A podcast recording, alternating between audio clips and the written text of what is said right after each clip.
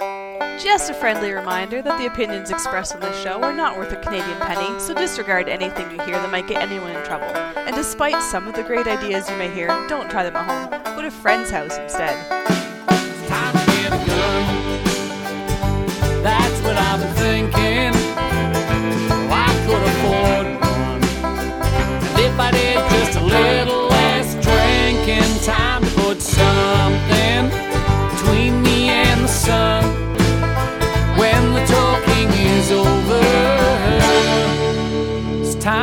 Get a gun. Hey, everybody, welcome to Slamfire Radio, episode 336 for January 9th, 2020. Hey! I'm your host, Kelly, I'm Adriel. I'm Trevor. and that's it. We have nobody else. Okay. So, this is everybody? all we need. Happy New Year. This is all we need. That's And all we you're need. getting everything you need right here, concentrated. And everything you deserve.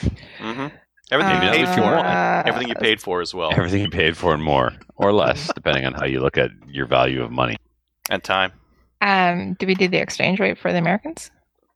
It's not looking Yeah, good for them. Tur- turns out we owe them money for listening.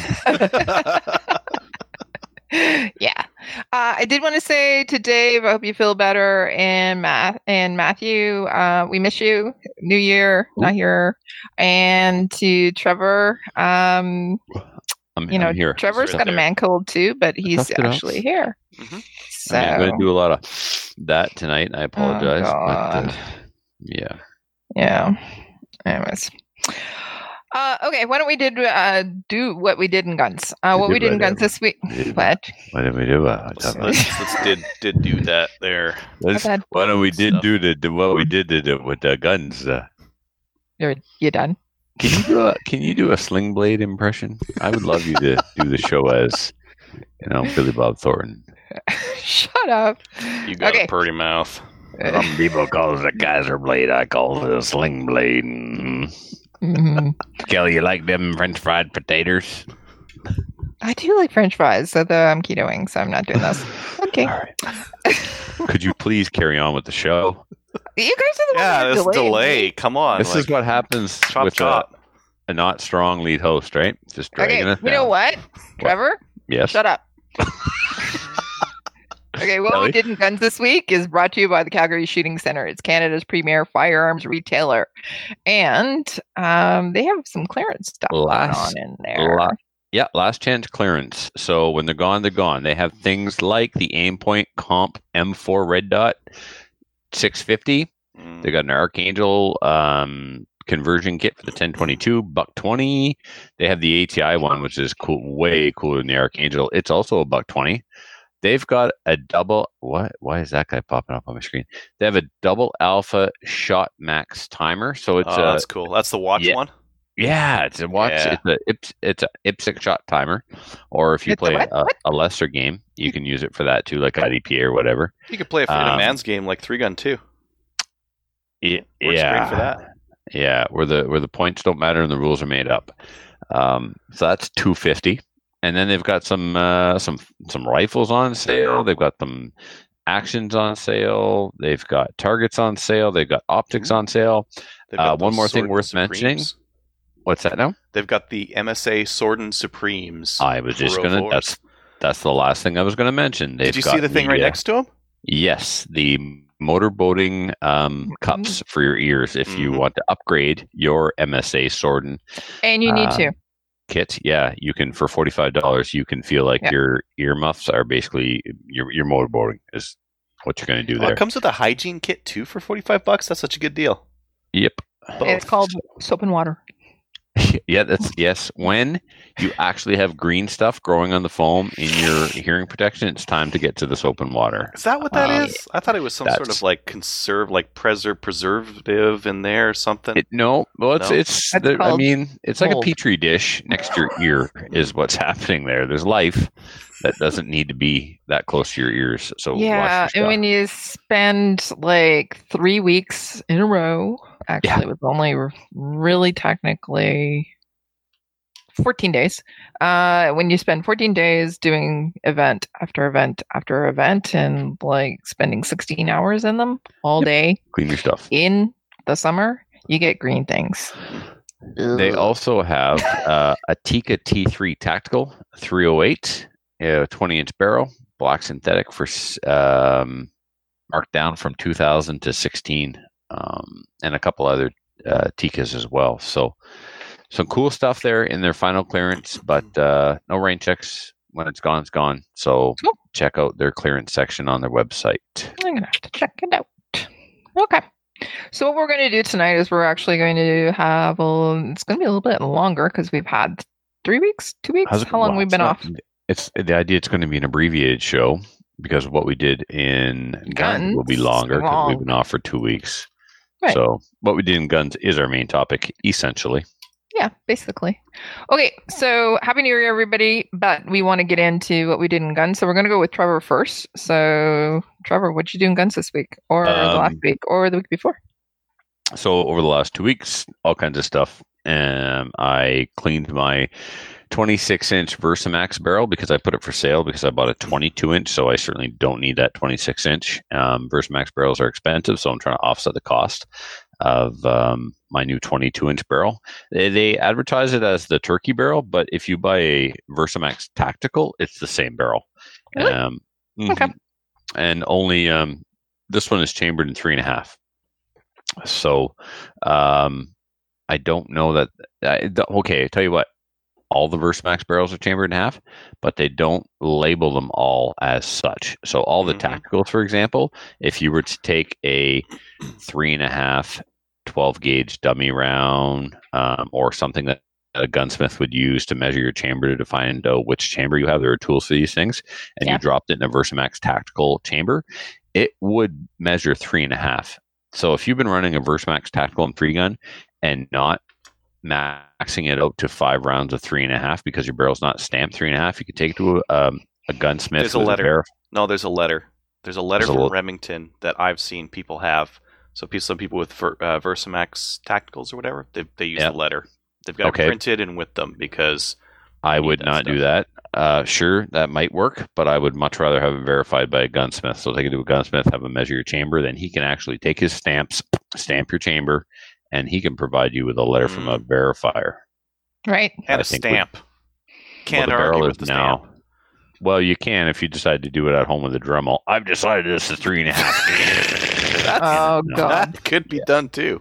It could be, but it doesn't come with a license verifier stamp of approval. So, no, so anyway, a little bit of, int- of information there for Versamax owners who may not be aware. You can get your barrel verified and measured to make sure it's in fact three and a half, and go from there. So, um, so right after last week's show, the next day, um, packed up the vehicle and went to Fredericton for the weekend to hang out with Filthy and Marcel and the boys, and um, we did our annual pilgrimage to um, Star Wars with uh, Snuffy. Oh, Yeah.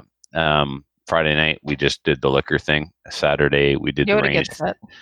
How did what now? Nobody nobody would have guessed that. No, I said Yoda gets it. Oh, Yoda. Yoda, he dies. Yeah. Baby Yoda wasn't in this, um, but um, I was. eh, eh, People Yeah, seen it, no. right? you're not nerdy enough for this conversation. I'm sorry. so we did the yeah we did the the hangout thing on Friday, and then we did the movie on Saturday. Uh, no, so so yeah, I did. We did exactly everything I said we would do. We we drank on Friday. We went to the range on Saturday. Then we went to Star Wars Saturday night, and then Sunday we went and shot a steel challenge. Um, strangest thing happened. Um? I didn't win. What? Yeah, I know. So Who beat you?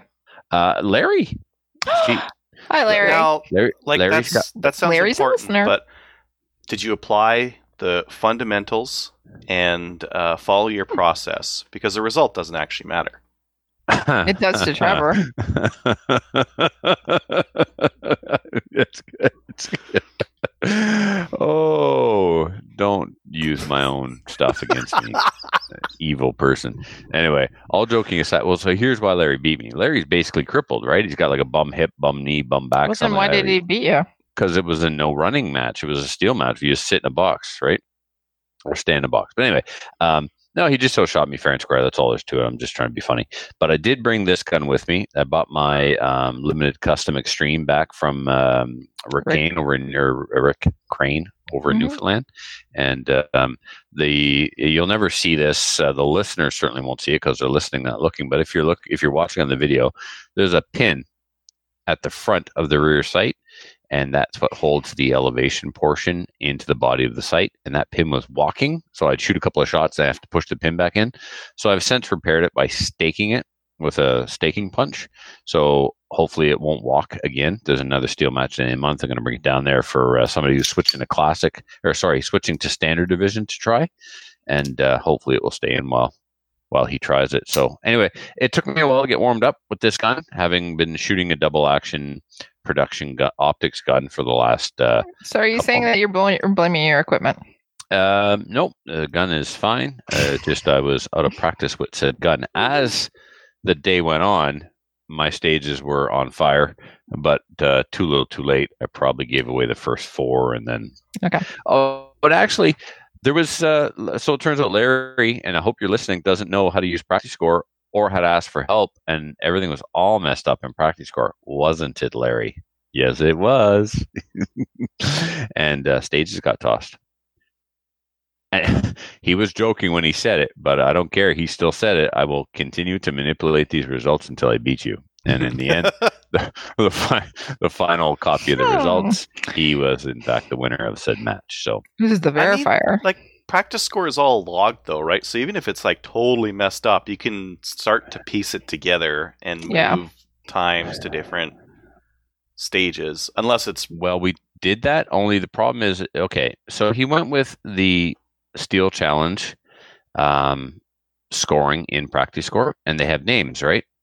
Mhm. And he put the same stage in there multiple times. He put in all eight, choose four, delete the other four, make sure the four you kept are different, and that's where things uh, went went awry. So um, we had scored stage two on stage, or we scored like stage three on stage four. So I did that thing, Adriel, where you Mhm. reassign the scores to the Yep. proper stage. But because it was like stage three was in there twice, it didn't didn't work. Ah. so anyway, I think we ended up losing stage. All of this doesn't matter. Um, practice a- put in some new features for Steel Challenge now. Did you guys Every- use them? I don't know. There's a new uh, version of PractiScore every month, and I only look at it on the daily in, in the summertime. So I'm not sure. Like I'll have to update my tablets and stuff before our season starts. And so, but anyway, it was nice to get it with my standard gun, and um, it's it, it's it's still awesome. It's still I love my my it's um, comfortable to you, isn't it? it is. That's it, Kelly. That's what I was trying to spit out here. It is uh, for me the most ergonomic pistol I've ever held, as far as the size, shape, uh, and angle of the grip, um, the location of the controls. It fits me beautifully. Perfect. Yeah, I absolutely love it. And um, the redback is very, very similar in all of that respect. Um, Still a little different though. but the, yeah, because the grip is a little shorter on the redback, Yeah. so that's that's really the only yeah, the only difference. So, um, still that's a lot of fun. And then of course we went to the gun dealer afterwards. Uh, I, I I finally bought myself a bag of Black Rifle coffee. Oh, Uh, did you? Yeah, solid. Meh. What did you get? I got uh, the Canadian as uh, F. I mean, these ones, they also Yeah. come in Keurig pots. Uh, Keurigs. Yeah, no, I no, use, uh, Keurigs I use- at work. Oh yeah, well, Well, They're fast. anyways. And yeah, yeah, they are. Yeah. Yeah. So Yeah. that's cool. But uh, I use a regular machine and a French press at home. So well, aren't you But special? actually, I am actually. I know. I make a mean cup of coffee. Uh, I was hoping for um, whole bean so I could use my grinder and my French press, but no such luck. Um, anyway, I give it a solid meh. Meh? Meh. Try It's the not- AK-47. It's their uh, espresso. I don't like espresso. The darker the bean, the less, the less the caffeine. The longer you roast it to get that bold roasted flavor, Yeah, but it's uh, you're cooking off the caffeine. Double Don't it care. up. No, I'd rather drink a medium roast and get a jolt of caffeine out of it. That's that's where I'm at. So, um, yeah. And what else did I do while I was there? Oh, filthy almost died. What did So- you do? Oh, eh, always me. What did I do? You remind me You of my it- mother. I come home with a black eye, and she's like, "What did you do to you? deserve that?" No, man. I just he's he, he, you know nothing nothing to do with me. He slipped and fell on the. Ice. Don't give me that look. he slipped and fell on the ice. oh, he told me old. that, and he banged his head. Right. Thank And he God he got a wears a con- helmet. he wasn't wearing the helmet at the time. no, was he wasn't. But he had a he had a hat on. If he hadn't had a hat on, he probably would have had a laceration on his on his head. So he was taking a shortcut, uh, kind of beelining from the car to the door in the most direct route, which brought him in front of a car and next to the building and right underneath, and and walked past the um, heat pump, and the heat pump had a puddle of ice under it, and it just snowed, fresh thin layer of snow, and you know you know what a fresh layer of snow in a parking lot is like over ice. Yep. Yeah, oh, he hit that and smashed his head for good measure on the way down. Thought we lost him. Thank God he's a clone. We could replace Did him he? enough, Did he actually lose consciousness? No, no, he didn't lose consciousness. Oh, okay. no. Then he's fine. Walk it off. Yeah, that's what. That's exactly what he did, Kelly. He got and he walked it off. I was talking to him, and he's he's telling me, all, and then he goes, "Oh yeah, and by the way, I almost died." Yeah. Oh, he smashed his head good. Tough bastard. Yeah. Um, yeah. So anyway, I'm loving these steel matches. Uh, Larry puts on one a month in the wintertime. It's only four stages. It's just to knock, to keep the dust knocked off. It's almost like dry fire, but with live ammo. Um, we do a, a, a, a gunny breakfast. Paul Lombard comes over from Woodstock, and Ken and um, a bunch of us get together for breakfast. Then we go to the range, to do the match, and then we go to the gun dealer, wrap up the day. Um, and it's uh, it's awesome. So now I'm Never getting been in. to the gun dealer. I need to go there. Um, yeah, when you uh, if ever you do a maple seed at, at Larry's range in Thomaston Corner, yeah. Otherwise, Yeah. it's way way out of your way if you're just No, at you- range. But it's if Yeah, you've never been, us- it's worth it. Whatever, He wants us to go, so an hour. gonna so. try. Um, yeah, and uh, then I installed a new trigger in Marcel's 1911. So I bought Marcel a 1911 for I don't know if it was any occasion or it was just like here's a 1911, go shoot IPSC, and we've been working on it and upgrading it um, ever since. And for Christmas, I installed an X Line Vario. This is the same trigger bar system that Atlas Gun Works uses. Hmm. And Yep. what I really like about this trigger system is you've got your trigger bar that's in the in the in the gun, and then 1911 triggers come in either straight or curved, and the angle of the curve can be different. And then they come in short reach, medium reach, and long reach. Well, the way that these guys design their triggers is the trigger shoe itself is threaded onto the bar. It's not staked or welded or pressed in there. It's actually on a thread. So you can start with a short reach trigger. If a medium reach is too long and a short reach is too short, you can fine tune it a couple of turns outward at a time. It's awesome. So installed uh, one of those, fitted, fitted it. All that's left now is to do the hammer and the sear, and uh, that thing will have as nice a trigger as any other 1911 out there. It's quite cool. Uh, and then Casper and I went to the range, um, and I had stopped calling him Casper, but since he took one look at me and said, "All right, Skeletor, that's enough weight. To, you've lost enough weight. You can stop now." it's back to Casper, and um, so he sent a couple of slides up to Denis to mill for red dot optics, so we can rou- mount the optic directly to the slide. This puts puts the optic in a much better location on your gun. Plus, it eliminates that whole dovetail slide thing. The optic can come out can come lo- loose on the mount, and the mount itself can come loose in the dovetail. I saw this happen at the last indoor IPSC match in Nova Scotia. So, um, Denis milled two of them. We sent them back, and um, he reaches out to me and said, "I can't zero it." I'm like, "Can't zero it? That's odd." All Why? right. Well, I'll get to that. Okay. So, um, got looking into it, and it was like, oh, hmm, well, it depends on how Denis milled the slide. The, the the top of the slide is not parallel with the bottom of the slide. The bottom of the slide is parallel with the with the frame rails, but the top of the slide is slanted forward for sight picture and sight angles and science and stuff. Maybe geometry, I don't know, Geometry. Let's go with that. math and stuff. So Trigonometry. so anyway, I got talking to Denis, and Denis is like, "I'm pretty sure I did that, but maybe not if you can't zero it. Like, this is not adding up. So I'm like, okay, man, uh, I'm passing through. I'll pick up your slide. I'll pick up Ray's slide, and Denis will will check them out. And if he has to do them again, he'll do them again. Piece of cake. Oh no, Ray's is fine. What do you mean Ray's is fine? Oh, Ray's, Ray, Ray went to the range and zeroed his, and you couldn't zero yours. No, man, I had it in my vice and uh, and I made some adjustments and I held it up and I looked at it and there's just no way it'll zero. I, I, s- I see. How many how many rounds? Oh, was he got? trying to co-witness the red dot with the front sight? Yeah. Yeah. I don't even know if that's what he was trying to do, but he was trying to quote unquote zero it without actually shooting it. He was trying to get the red dot on the front sight then, and it was too high. It would never get Uh, there. I don't know, but let the let the tormenting commence. I you know I didn't know how bad I would go at him on this. I was like, uh, well, you know, in my He's your gun dealer. You need to go not so hard.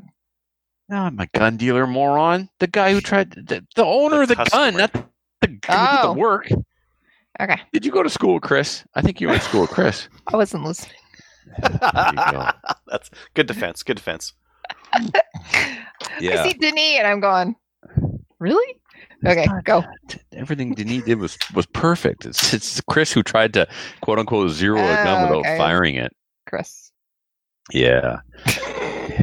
Man. So anyway, Chris has got broad shoulders and thick skin, so I could try and make fun of him as much as I wanted. But I feel like it's ruined now because of Kelly. Like it's kind of taking the wind out of my sails. She, it's Kelly that should be made of made fun of now, right? Would you agree, Adriel? That Oh, we got her pretty good Adriel, at the don't start. go, don't go there. yeah, Yeah. she wasn't Yeah. following along, and oh man, foot and mouth. And anyway, um, so I went to the range with Chris so we could address this supposed I can't zero my gun problem.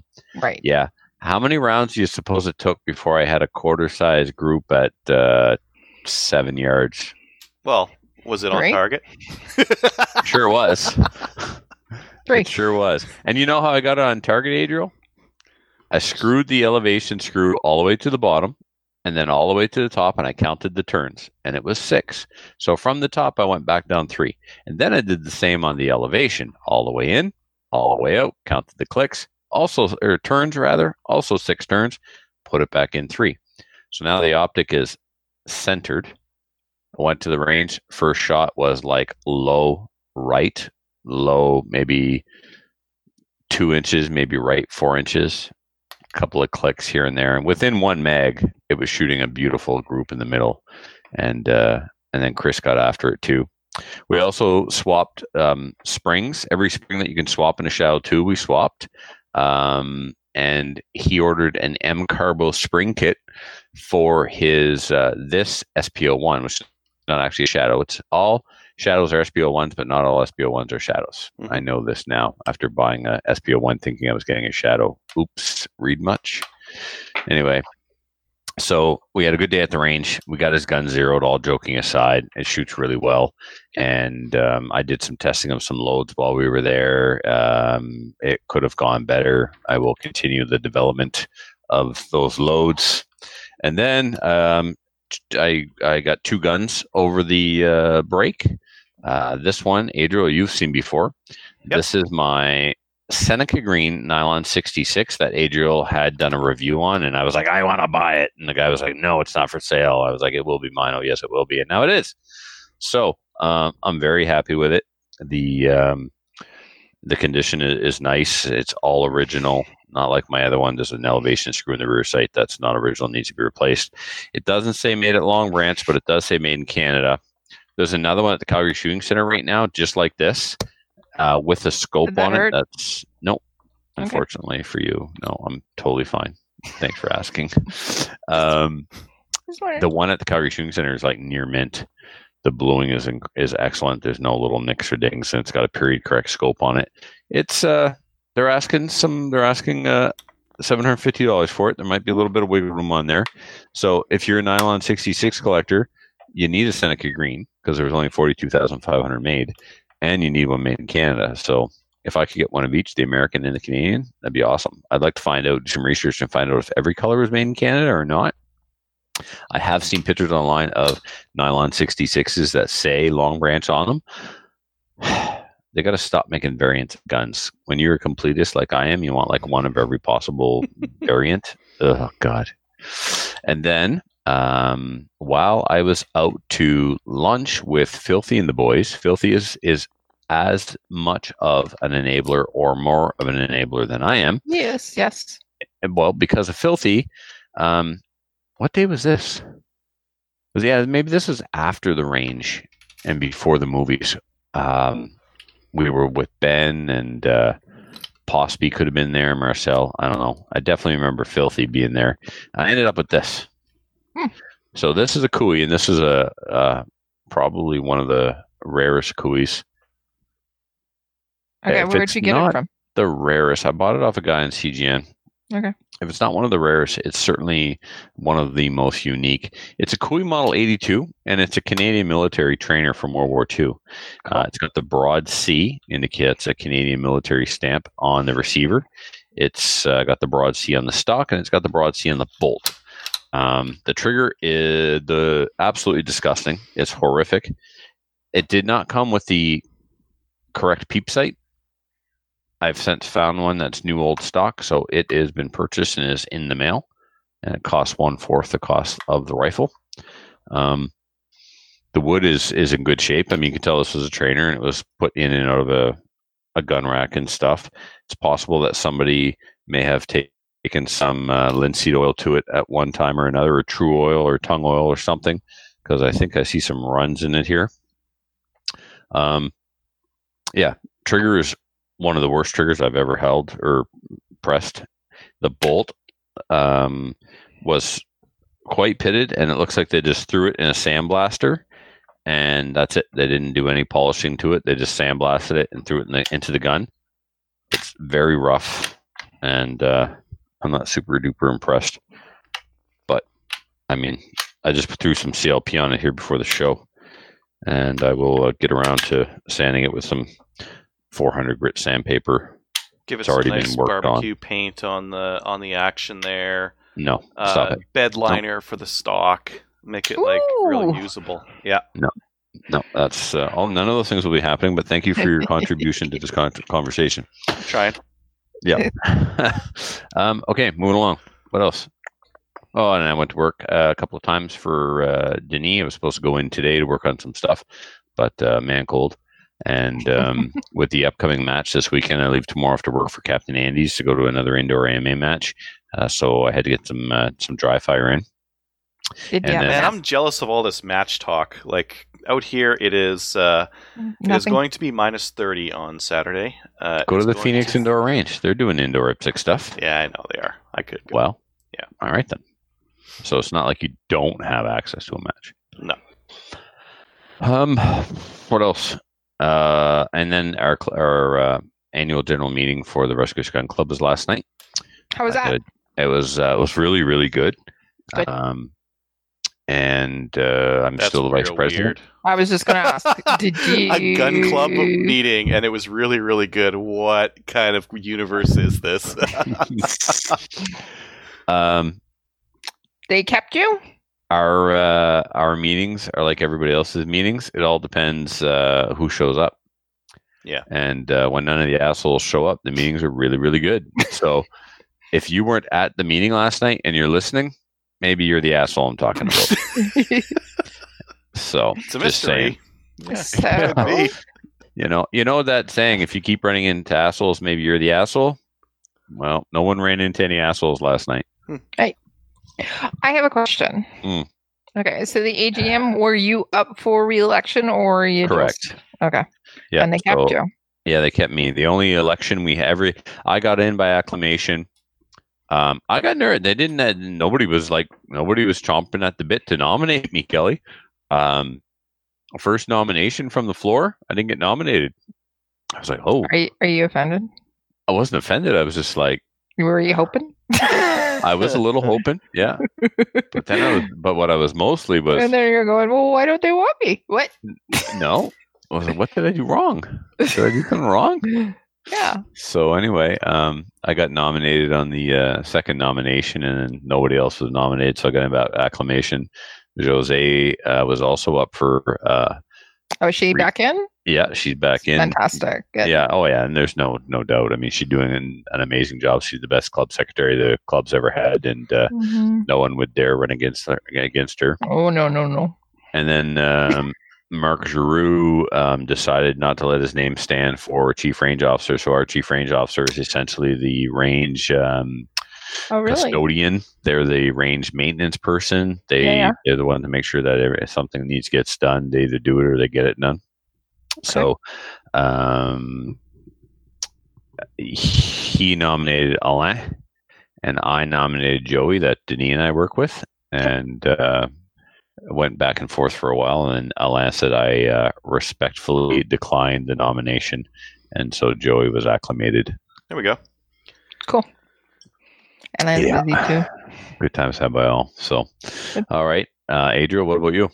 Oh, uh, let's see. I uh, set up a hunting gear guy and Slamfire radio channel on Gunstreamer.com. So if you're watching What? this on YouTube, you're not watching it live, and it's not because we don't like YouTube. It's because YouTube doesn't like us, and uh, we wouldn't be able to handle guns live on stream because they're I don't know. It's against their term- terms of uh, service now. So Because they're snowflakes. because they're snowflakes.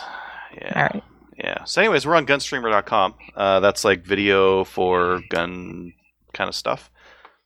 Uh, I hit up the range, shot, did a bunch of shooting, shot that GSG 16, a bunch of 22s, a whole bunch of other stuff. Uh, and then, like the day after, the weekend after, this stuff showed up from uh, Wanstalls. This is a Savage 64 takedown. What did I say I paid for this? 200 bucks? 200 even? Yep. I think I spent 200 even on this thing which is I think pretty good for a takedown 22, but it Okay. is a, it's still a Savage 64, and uh, I think this this is different than the last Savage 64 I had. This one the magazine's like insert fairly smoothly. It's still Okay. got that stupid mag release on the front that you kind of have to use your index finger to pull out, but uh, it's all right. Uh, this takedown, uh, this nut here on the top, Yeah, yeah. it's all uh what would you call those splines it's all splined on there and you hear that like that ratcheting that's actually those splines acting against a little plastic wear nub in here i don't know how long that's going to last doesn't really Hmm. seem like something that would last all that long it seems like it would wear out because if the splines work against that piece of plastic so much So you haven't been able to shoot it yet, right? no it's been I was just going to ask if you Christmas or whatever. have, and if you, you know, go and you shoot like 200 rounds, is it still tight? Mm, that's a good question. I think I it would so. be. Now, the, like the Marlins, the Marlin Papoose one, you have Yep. to use the wrench to tighten it down. If you don't Correct. use the wrench, if you just hand tighten it, it won't stay tight. Right. This one, maybe, maybe. Maybe. Yeah. I'm looking forward to your test. The uh, I think they're still working on some of the machine cuts because if you look at what's going on here, oh come on, focus. Uh, just along just along the inside of the stock here is super roughly machined, and that like who cares? You're covering it over with the gun anyways. Right. But uh, one of the things I noticed is that when you're when you're uh, Tightening? this thing on, it catches your fingers in there if you're not real careful. So it'll kind of like snag them in there and doesn't feel the best. Uh, what else about this thing? Super Uh, light. one thing that's different compared to the other Savage 64s, there's no dovetail. It's just a just a round top. Uh, I couldn't find anywhere online what bases to use. It's not documented anywhere on Savage's website or anything. So I called Savage, and they said it was number 16s. So those are two number Weavers? 16 bases. 16 Yep. Weavers? Yep. And so Savage, is that Savage owns Weaver. That's the same Oh. company. That's why they'll always have a Weaver base for it. Ah. Now, are those for like the 22 quote unquote tip off rings, or are those bases for a standard size ring? Uh, They look pretty standard to me, I don't know the difference. Yeah. size. Mm. You could not get a 22 tip off ring on that base, I do not believe. I don't know. I'm going to put regular rings on it and put a scope on it and see So, what kind regular of rings. get out of it. All yeah. right. Uh, not much to say. The trigger on this one isn't bad. Like the uh, my chamber's empty here, and now I'm on fire. It's a two stage, so it's got like a very light uh, first stage. There's a second stage, and that's Oh. it. And it's four and a Didn't half look like pounds. four and a Didn't half. look super creepy. Nah, there's no creep at all to it. Like I like the Savage Accu trigger, but uh, if this is what I got every time, I think that's fine. there's no Hmm. Fair creep to it whatsoever. and it's very quick to pack down. They did provide. I don't have it here. The the case that they provided is like this Uncle Mike's piece of crap. Oh my god! It is the cheapest, crappiest case you could possibly get, and it's too big for it. It's got a huge pouch, about yay tall, It for the around. for the barrel. For, Yeah. Just for the barrel, and the the strap down for this one's fine, but it's like it's way too big. You could you could make a case like half the size of that thing for something like this, and I think you really should, because the whole point of a takedown is that it's compact and it's easy to carry around. So why not make like the most compact case possible? right. But I have a feeling they just grabbed whatever uh, Uncle Mike's was selling and, and just started using those because it's not fitted or anything like that. I think this is a new rifle. I think that the A22 takedown is new for Savage uh, in 2019. Sweet. I want to see you do a review on it. Yeah, I got to get out and shoot it. That's what I got to do. Yep. Uh, oh, that federal auto match. I shot that, and I'm like, man, I'm getting like 15% failure rate with this stuff. And I Really? opened up another box, and I tried it. 15% failure rate, and in, in multiple guns. Yep. Multiple guns. So I'm gonna have to send that stuff back. You remember I bought like uh A lot. 12 boxes of Yep. 325 I, and like the Really? fail, the failure rate I've had with that stuff has been really bad so I'm gonna have to contact them. I tried call- have you guys ever called federal for a, a refund? You call it up and you get like Bob's towing company and federal. Like the first one that's on there is some towing company. I'm not kidding. I'm not kidding. Federal support line the first one. Blackhawk. Blackhawk towing So weird. Uh, this is the second gun that was in the uh, in the pack. This is a Savage A22, There. uh, Mhm. and I would say there are some interesting design features on here. Savage, like typically, um, especially the Canadian uh, rimfires that they make. Uh, I believe this is in the Lakefield uh, uh, facility. They make these. Yep. Uh, they always have like a, a weird mix of like good and cheap materials, like good good design but coupled with cheap materials. So there's a couple things on here that are really interesting. One, the bottom's really smooth. The uh, the bolt hold open really makes sense. It's just this little button here that's just forward of the trigger. So if you pull it back and then you push that guy in, it works easy. There's no like grabbing at some blade like on the 1022. So I would say that's uh, that's very much It's a uh, bonus. better. The uh, the cycling on it is really nice. It doesn't have like a lot of 22s will have a really stiff second stage spring. So that first part will be light, and then they have a real hard one. Actually, this uh, Savage 64. This is also why you wouldn't want to get this for a kid because that's the first part, and then there's a second part that's like just monstrously hard. Hmm. Whereas this guy is Super very, easy. very smooth, nice and uh, nice and easy. Um, that's kind of interesting. Flat bottom. You can like palm rest on this thing fairly well. The mags don't drop free, but they're like that Axis one that has the little spring on the front, so you can grab it and pull them out fairly easily. That's Yep. why I don't own it. I wanted I wanted to love this A22. Mhm. I've got the A17, and I'm not a fan of the magazine system. That I'm not the rotary mag has been proven in the 1022. I'm just Mhm. not a fan of how it latches in and comes out, especially like if I want to do a quick mag change in Maple Seed or in um, ORPS. That's not the mag release for me. I, I would say like so the the the, the Savage or no not Savage the Ruger 1022 you push the thing the mag falls down as long as it's totally vertical you can't that thing at all it's like doesn't come out this one it will come out because as you hit that that button here it's spring loaded so it's gonna come out I would probably even come out like this way yeah it's coming out Yes, but the hand that you're releasing the mag with should be retrieving a mag while you're using Sure, something with yeah. your trigger finger to eject it, which I can do with my Matador Arms extended magazine release on my 1022 and with the 597 it's just your trigger finger is acti- activates it like an AR.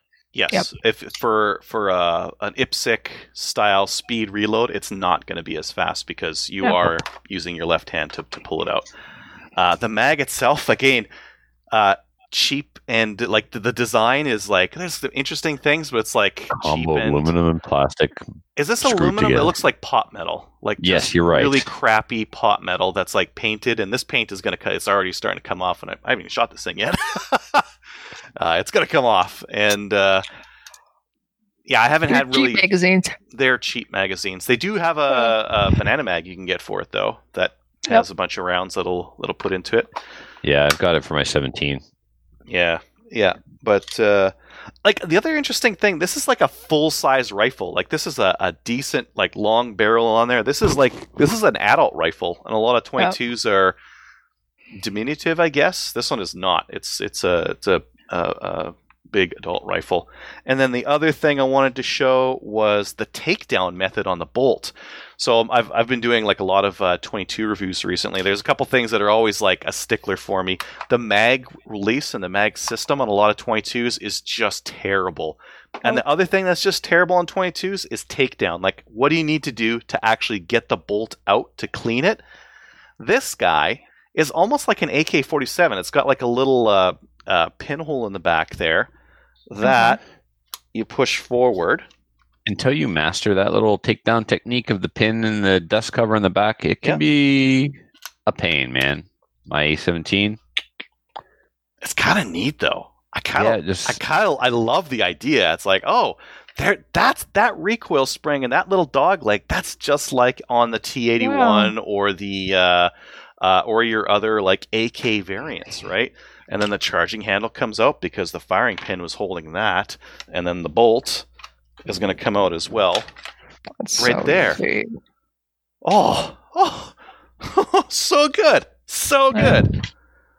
I want to like I I love that aspect to it. There's a couple other things that are like, mm, mm, did they have to get that cheap and cheesy with it? But uh, that I really like. That's uh, that's super interesting and super uh, super convenient. Yeah, super convenient. I would like to go and see the Savage plant. the Lakefield one, you mean, or the one in the? Lakefield. Yeah, Yeah. Whoops. I'm- I need to that's been around yeah. a long time. Well, I don't. I oh now I don't know if where they are right now. It's the same place they've always been, but Yeah, they're in Lakefield. the they're exact same right building down- they've always been in. Yeah. That's Yep. cool. They're still making like like the Savage 64, 1964 is is that design Yeah. that that uh, from Cooey though. Cooey started with that one, I believe. Yeah. But uh, such a uh, such an interesting designed rifle. Uh, I have seen one of these go down um, before, but uh, I don't know. How's how's the reli- reliability been on yours, Trevor? My what now? My Your A17. oh, I've got it back together. This 100%. this is like way faster than you'd you'd ever do any other 10, uh, 22. To take the bolt out of a, another 22, I would need like a couple of different Allen keys and a flat to. Punch and Oh yeah, it's been uh, hundred percent. I mean, it's interesting, very interesting. I like it. Yeah, yeah, yeah. It's growing on me. Uh, did some gun videos. They're up. Uh, did an article today on like how my 2019 went, what I'm going to do in 2020, and all that kind of stuff. Threw up some random pictures uh, from the year. Uh, went to our kind of yearly three gun meeting. Uh, went through a bunch of stuff. How did your meeting go? Which meeting? Three Your gun yearly three gun meeting. Oh yeah. like whoa, whoa, whoa, what other meeting am I talking about? I, I did the thing like Trevor. Like, I, I I did the reverse thing where it's like, can someone else take all this stuff because I can't, and uh, so I got a bunch of other people to to kind of do Sweet. what uh, what I was doing. That means yeah. I can load more stuff on you. no, I got too much already. Crap. Yeah. Well, the nice thing about our, our three gun club is it's really well established. Uh, Yeah. We've got a bunch of guys who can do all the stuff, and uh, I can step away knowing like they they've they've got it. So They're good. Yeah. they're good. Yeah, I'm I am needed in uh, in Maple Seed, and even one one of the guys uh, is a uh, in the uh, medical world, and he is uh, going to do a sp- stop the bleed for a bunch of the ROs and volunteers. Yeah, That's so. awesome. We've already got like tourniquet and first aid kits with all of our range Oh, okay. boxes. So now everyone will be trained on it. And if we get like a whole schwack of people in there, you're going to have one or two people on every squad who's uh, qualified for that kind of stuff, which is With three gun? with three gun. That's really cool, I think. That's really cool. Yeah. I mean, like the the, Okay. the odds of something happening are, are extremely low, but it's really but nice if you have, have, someone. somebody trained, at least, it, you know, what happens if something does happen? and that the person you need is a bay over Well, now Right. you're talking like two minutes to go, like run over, grab whoever that person is, find them, bring them back over, and that's two minutes of blood that that person's been spurting out their arm or, or whatever the case might be, right? So, right. yeah, I think And it's, it's good to have at least one person that's qualified for that stuff and can react and Right. do the stuff. Yeah. The other thing is, uh, I was talking about it with somebody today. Somebody was, I said, you know, this stuff, stop the bleed, whatever other training that you have, first aid, first responder, whatever, Mhm. you're more likely to use it as you're driving in your car as opposed to actually at the gun range. But you still should be trained, and everybody should be trained as well. So, Yeah. I, I, um, I'm promoting that. So, Well, you, you default your, to your training too, right? So Yep. if uh, before something happens, you're like, oh man, should I do this? Should, I I don't really know. Should I should I pack it? Should I just cover it and put pressure on it? Whereas you do the course and it's like, oh, I know the thing to do. I'm going to do it. yeah, yeah. Give it all the gauze and keep poking, poking, poking. And Something else you can do, Adriel, um, to you're talking about, you know, the guy's two two bays over. Well, you you've identified him, right? But he's two bays over. Um, so you're putting some planning in place. You're getting Yeah. training, but to help with um, an emergency situation before it becomes an emergency situation, we had an incident. Uh, a guy died. Uh, he had a heart attack at the indoor match that I was at last year Mm. and it was a rare heart attack. The thing that was happening, he wasn't showing the traditional symptoms of a heart attack, but he was having a heart attack, and so um, all of us that were trained were looking for all the signs and symptoms of a heart attack, there and he wasn't. wasn't exhibiting any of them. And then there were some other issues that came up in um, contacting his next of kin. We didn't have any contact information, so now what the match director down there has done is at the time of registration, there's some fields that you have to fill out to register. You have to identify if you have any pre-existing health conditions. You have to identify if you have any um, first aid, and and you have to. kin. Ident- are you telling the story? And you have to identify Yeah. who your next of kin is. Yeah. So, I'm, match- I'm with you. well, not next of kin, just emergency con- one. emergency contact, Adriel. I think putting it uh, putting last of kin on, I- on an entry. Yikes, you know what I meant? Just your next of kin, not your next of kin. Uh, Who do we call emergency if you die? You don't call anybody. You f- off. That's what you do. You leave my body wherever it Oh. is and throw some dirt on me, and we'll call it a day. That's what you do. Deal. So, Alright. if you get the, if you collect that information ahead of time in PractiScore, Adriel, um, who you know who's coming to the range with training before you get there. You know who you got to keep an eye on because somebody says they got epilepsy or somebody's identified as being diabetic. So somebody, you know, they start acting confused or sweating or their breath stinks. Oh, he's not. He doesn't have bad hygiene. He's diabetic and he's uh, about to. He needs some Yeah. stuff. Yeah. You know. So um, it, it it takes one more minute when you set up your match and PractiScore to add those extra fields. Uh, what are your what are your heart what are your uh, medical conditions? What's your level of medical training? And what's your emergency The, contact? pre- the pre-existing conditions is interesting. We we already do uh, uh, at during our shooters briefing. Who here is uh we go we go down the line. Who's an EMT? Who's like Yep. trained with uh, uh, trauma? Who's got Yep. first aid? And yeah, we We yeah, look we around do that. at, the at match the, nice, briefing the nice too, but- about that is that you see their face and you're like that guy is a paramedic and he's got a trauma kit on his side perfect okay. Right. Yeah. And he usually says, I want to do it. Um, I have a question. Uh, it was something that uh, Trevor, you said. This guy had a heart attack. How many Mm-hmm. ranges that you've been to are have AEDs? One. Okay. And it's Uh, that range. And how many people uh, do you know are trained on them? Plenty. Oh, everyone you- who takes aid. every, everyone who's taken Yeah. a first aid course since 2015 has been trained on it. So Nope. I literally know hundreds of people that are trained on AEDs, and they're idiot proof now. they If are. You you know you Yeah. just you don't even have to be able to read. to You you. just yeah you just listen. but um, he wouldn't have got a shock um, vibe anyway. Wouldn't have been a. It um, wouldn't. It's not viable. Yeah, he wouldn't um, have been shockable. So Yeah. Oh. yeah Okay. it's it's an interesting point though about AEDs because those are really handy to have at, on a range and most ranges don't have them Exactly. Yep. Well, no, and it's all about the facility. A lot of times, you know, like you're not going to leave it at the range, so it's the match director's Theft. responsibility to have it on site. and, You know, It would probably like you couldn't do a permanent installation because it would be a target of theft because those things are Yep. a couple grand. absolutely. They're expensive. absolutely. Yeah. Yeah, if I could buy one on the black market, I would. Yeah. I wouldn't. We I'm had one kidding. disappear from work.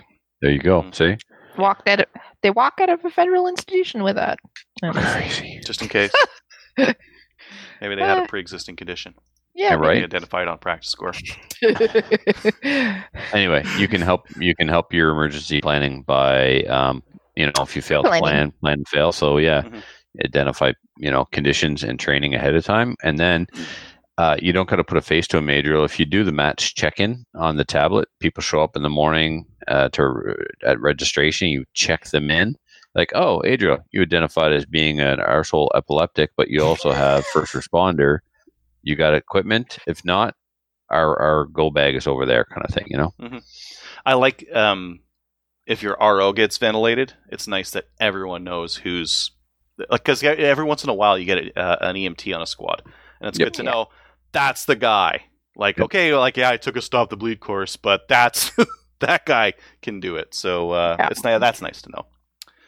Uh, let's see here. I've been it's not gun related, but I'm going to talk about it anyways because it's kind of like tangentially gun related. A lot of gun people do camping. I don't know. yeah. Yeah, yeah. Okay, why not? Uh, I'm gonna do some camping for Maple Seed, so I've, I've been picking up some gear. Uh, a buddy of mine's into like ultralight uh, hiking, which is like Yep. basically you take a backpack with like five kilos maybe of stuff, and you go on like a week long hike or whatever. Uh, so he's he's uh, a big a gear whore as I am, and uh, I've been getting all this like really good secondhand stuff. Uh, yeah. Snug. All the snug stuff. Snugpak. Snug bags. Have you looked at any of that? They're too heavy for for a hike thing, but I I've got one. No, they're not. They got a. They got an ultralight section. Oh, do they? Huh. Yeah. I probably won't get any of that stuff. I've already got, I've already like start started to get some momentum here. He gave me this uh this uh little lightweight tent and it's Yep. uh one and a half kilos. It's under three pounds. Yeah. And uh a sleeping pad, which is like a warm Yep. thing that you put underneath you and that's like Oh, uh, I. s- Hmm? Yeah. So I also saw your pillow and a mug. I got a pillow and a mug. Yeah. It's an infla- inflatable pillow. It's very comfortable. I took a nap on it. It's awesome. Did you? Yeah, yeah. gotta test Yeah. this stuff. Uh, what else I And get? you can you can wear your sleeping bag as you go. hmm That's if I don't have to carry it, because that thing's like five pounds, and like I've got a, Oh, I've got a, I got a quilt on the way that's half a kilo, so that's uh, that'll be the better A deal. quilt? Uh, quilt. Okay. Like And it it like straps under the sleeping, because like with a down quilt, if you put weight on it, it's not insulating anymore. So you just use your sleeping pad for the bottom, and then this one just kind of straps to it. okay. keeps you warm. And then uh little stove set. So That's it. Yeah, those are really cool. Those are neat. Yeah. And Yeah. yeah. and then you the dehydrated or the but you know, if you bring dehydrated food, you have to bring water to hydrate it. Or That's heavy. uh water filter as long as you've got access to water Right. and you filter it and boil Yes. it or just boil it and kind of go Right. from there. Yeah. we kind of that whole thing about camping and with Maple Seed, we were doing a lot of it last not last year, year before as well. And it just remind so I've actually went out and bought food and put it into the trailer because when we went to Cannon Access, there was nothing, not even water. Mhm. So yeah, I think like I, I, I'm I'm probably not going to need the the water purifier for any of the maple seed stuff because I'll probably just buy water on the way. But Yep. it would be nice to have if I end up going camping. And then just for giggles and because every once in a while I like head off to a match and I'm like, oh man, it'd be nice if I had a couple extra bars so the match goes long or something like that. I got some like emergency Coast Guard rations you would like put in a lifeboat. this is like you're 15 bucks and there are like i don't know 20 bars in here 18 bars in there they're like 200 calories a pop You tell me how many carbs are in each bar. oh it's probably horrible one second uh this is like not good food for you No. Nine grams of fat uh 4.2 saturated zero trans zero cholesterol zero percent sodium oh you don't get your salt from this really How many carbs? I'm looking. Protein 2.5. I don't know, 200 calories. Oh, carbohydrates 26 grams. Yeah. per bar. Mm. If you ate one a day, fine. You, it, that's it. You eat that Yeah. and nothing else for the whole day. Well, no, they're 200 calories a pop. You'd, you'd lose weight pretty quick. Just eating Eh. one. Uh, I don't think that if you're trying to survive, you're caring about keto though. Oh, this isn't for surviving. This is like, oh, I'm lazy and I forgot to bring enough food. Well, I'll just eat some of this crap. so you bought emergency rations meant to keep you going yeah. Yes. instead of just you know some fruit roll-ups. It was 15 bucks. And this is like 3,000 calories. You put this at the bottom of some bin, and it's like, well, if you're really hungry, eat some of this garbage. Or if the kids are bugging you while you're shooting, say, "Here, have Yeah. one." Have one Yeah. these. It'd probably sweet. There's a ton of sugar in there. Yeah, I wonder if they're. You should really open them because I want to see. I want to see if they're like the sugar cubes that uh, Okay. the emergency rations. No, in. no, don't open it. It's sealed for a reason, so it'll last for 25 years. They're years. all sealed. They're all sealed in there. Oh, it's looking. Oh, look at that little beauty. Oh, I love This is like that MRE channel Mm. where the guy eats podcast. hundred roll food. Steve, 1989 That's him, yeah. or whatever. Yeah. Yeah. MRE That Steve. looks So- absolutely gross. You know what it looks like? I had It a looks like hamster. a I had a hamster turd. once. Yeah, and that looks like you take all the shavings after a week of the hamster peeing and pooping on them and compressing them into a brick. That's what that looks like. You nailed it. Mmm. It's Yummy. very dry. Are you eating it? Yeah. okay, Steve. God, I hope you're done so we can move on to Kelly. Well, Ah, it's so dry. Um, I'm doing some scheduling and range communications for Maple Seed, so we're setting up our Yeah. different ranges for uh, for our matches. sweet. I already got one approved. Working on another Oh. one. Where? That's all you have to show. Okay. I'm done.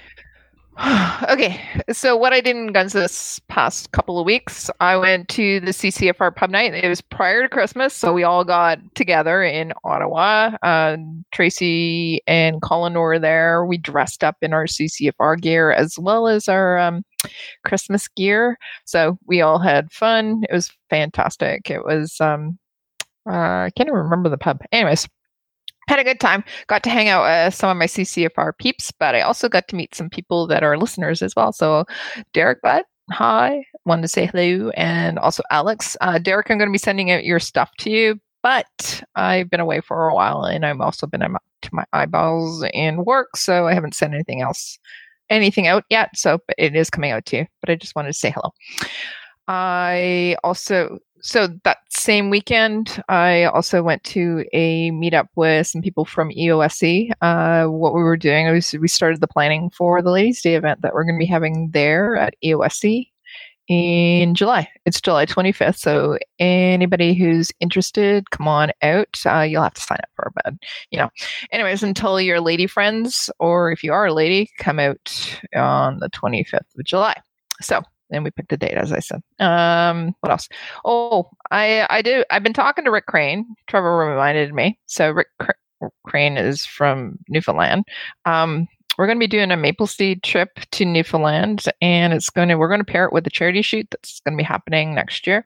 So anybody who's listening in Newfoundland, I just want to let you know that we are coming, and we're going to be having a couple events because it's going to make it worthwhile for us uh, to go. So we just decided we're going to have at least two, maybe three events. So if you're on Newfoundland and you Yeah, want to learn to shoot, then or not learn to shoot, Yeah. but you can already. point, point of clarification: we're not Right. pairing it with the charity shoot. It's occurring in another province after the charity shoot. It's the same trip for you, but I don't um, want I'm- anybody confused and thinking that the charity shoot's somehow No. in Newfoundland. It's not. We'll get to the charity shoot stuff. But anyways, I'm pairing it with my trip down east for the charity show. Are we done now? Okay. It's your segment. I don't know. okay. Anyways, I got some really cool things for Christmas. Uh, I wanted to. I got a Nanuk case. It's nice and it's got wheels and everything. It's orange, and I'm never going to lose it. And um, it's fantastic. I'm going to put all my maple seed stuff in it, and I'm happy and excited about it.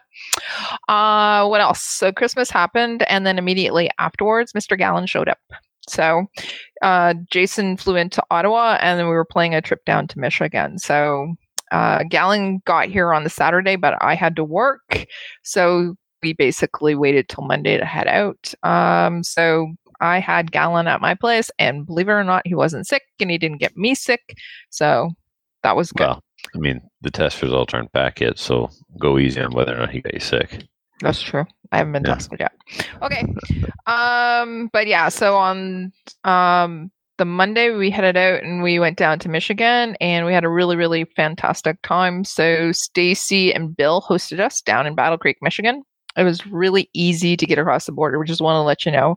So I we went down with uh, Gallon, Greg Weiss, and myself. We were in the car and we got to the border, and there's somebody from Ottawa, somebody from Kingston, somebody from New Brunswick. So the border guard says, How do you know each other? And so I said, Well, I said, Well, The internet.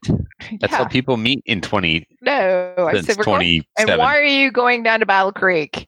I said, well, because we all met through shooting, competitive shooting, and um, so now we're going. And he's going shooting. Do you have anything for me? Do you have any guns? And he's getting really excited. Not in a Yeah. but he and I said, no, we don't have anything, and we're we didn't bring any. He went, really? Oh, like that. he was getting all excited. He wanted to see the guns. Um, but it was easy to get down. Um, and we it was a, like an hour long wait to get across the border. It was horribly long, um, but we had a great time down in Michigan. Uh, we were there for almost a week. Went down on the Monday and came back on the Saturday. Uh, while we were down in Michigan, what we did was I went to Freedom Firearms. Um, and Freedom Firearms is in Battle Creek. Really, really good guys. And uh, we helped Autumn look. uh, Autumn is a friend of ours. She uh, helped out with Maple Seed last year doing the East Coast tour. And she uh, just got her concealed carry permit, and now she's looking for a gun. So we went to Freedom Firearms, and she was ha- looking at some guns. And then Freedom Firearms guys are really nice guys, and they have the Cricket Club, which is a bar. It's oh my god, this bar is fantastic. It's beautiful. We went over to the Cricket Club. We played some darts and had a good time there. Um, didn't buy anything really at Freedom Firearms because you know America and parts, but I did buy some um, bore brushes. Adriel, remember you were talking about those twenty-two bore brushes? These ones. Like- This I got some some of the non brass like the just the nylon ones coming. So I think that. Oh, okay. I got a ton of the brass ones. Mm. So I bought all that uh, I I bought all that Freedom Firearms had, and then later I bought more when I crossed the border as well. So I'm going to be putting those into the shoot boss kits. Uh, what else? Uh, we had a range day because you know it's America and we get to shoot things that we don't get to shoot up here. So uh, we got to shoot um, some and again, thank you to Stacy and Bill for taking us and also providing the firearms because, you know, um, so we got to shoot all kinds of cool things. Like I was able to shoot a Glock 43, which is super tiny. Um, and Bill brought his suppress scar game that has the ACOG scope on it. So it was fun. Uh, they basically so the range they've cleared it a little bit um the one that it's a little bit it used to be a 100 yard range now it's out to 300 and that's as far as we could shoot out to. We hung some steel and um just shot the uh shot the um scar out to 300 so it was fun. Uh what else? Um came home on the Saturday, but on the way home we stopped at Bullseye London. So got to meet up with Rick Woods, who's a friend of the show. People uh, probably who've been listening for a while will recognize him. He's with Fire Arts Solutions Training as well, and uh, saw him in London, and also saw PRS guru Ken Thiessen, and Ken's going to come on the show as well at some point talk about PRS. Cool. And and then um, so as I was talking to Ken and Rick, there was a guy. His name is Nick Anguish. Do you know him? Sound familiar there, Trevor? Yeah, I know. I know who Nick is. Okay. So he, he was uh, chatting with us, and he says that he's heartbroken about Slamfire. Uh, sorry, SummerSlam not happening. So, and, uh, uh, so I wanted to say hi to him.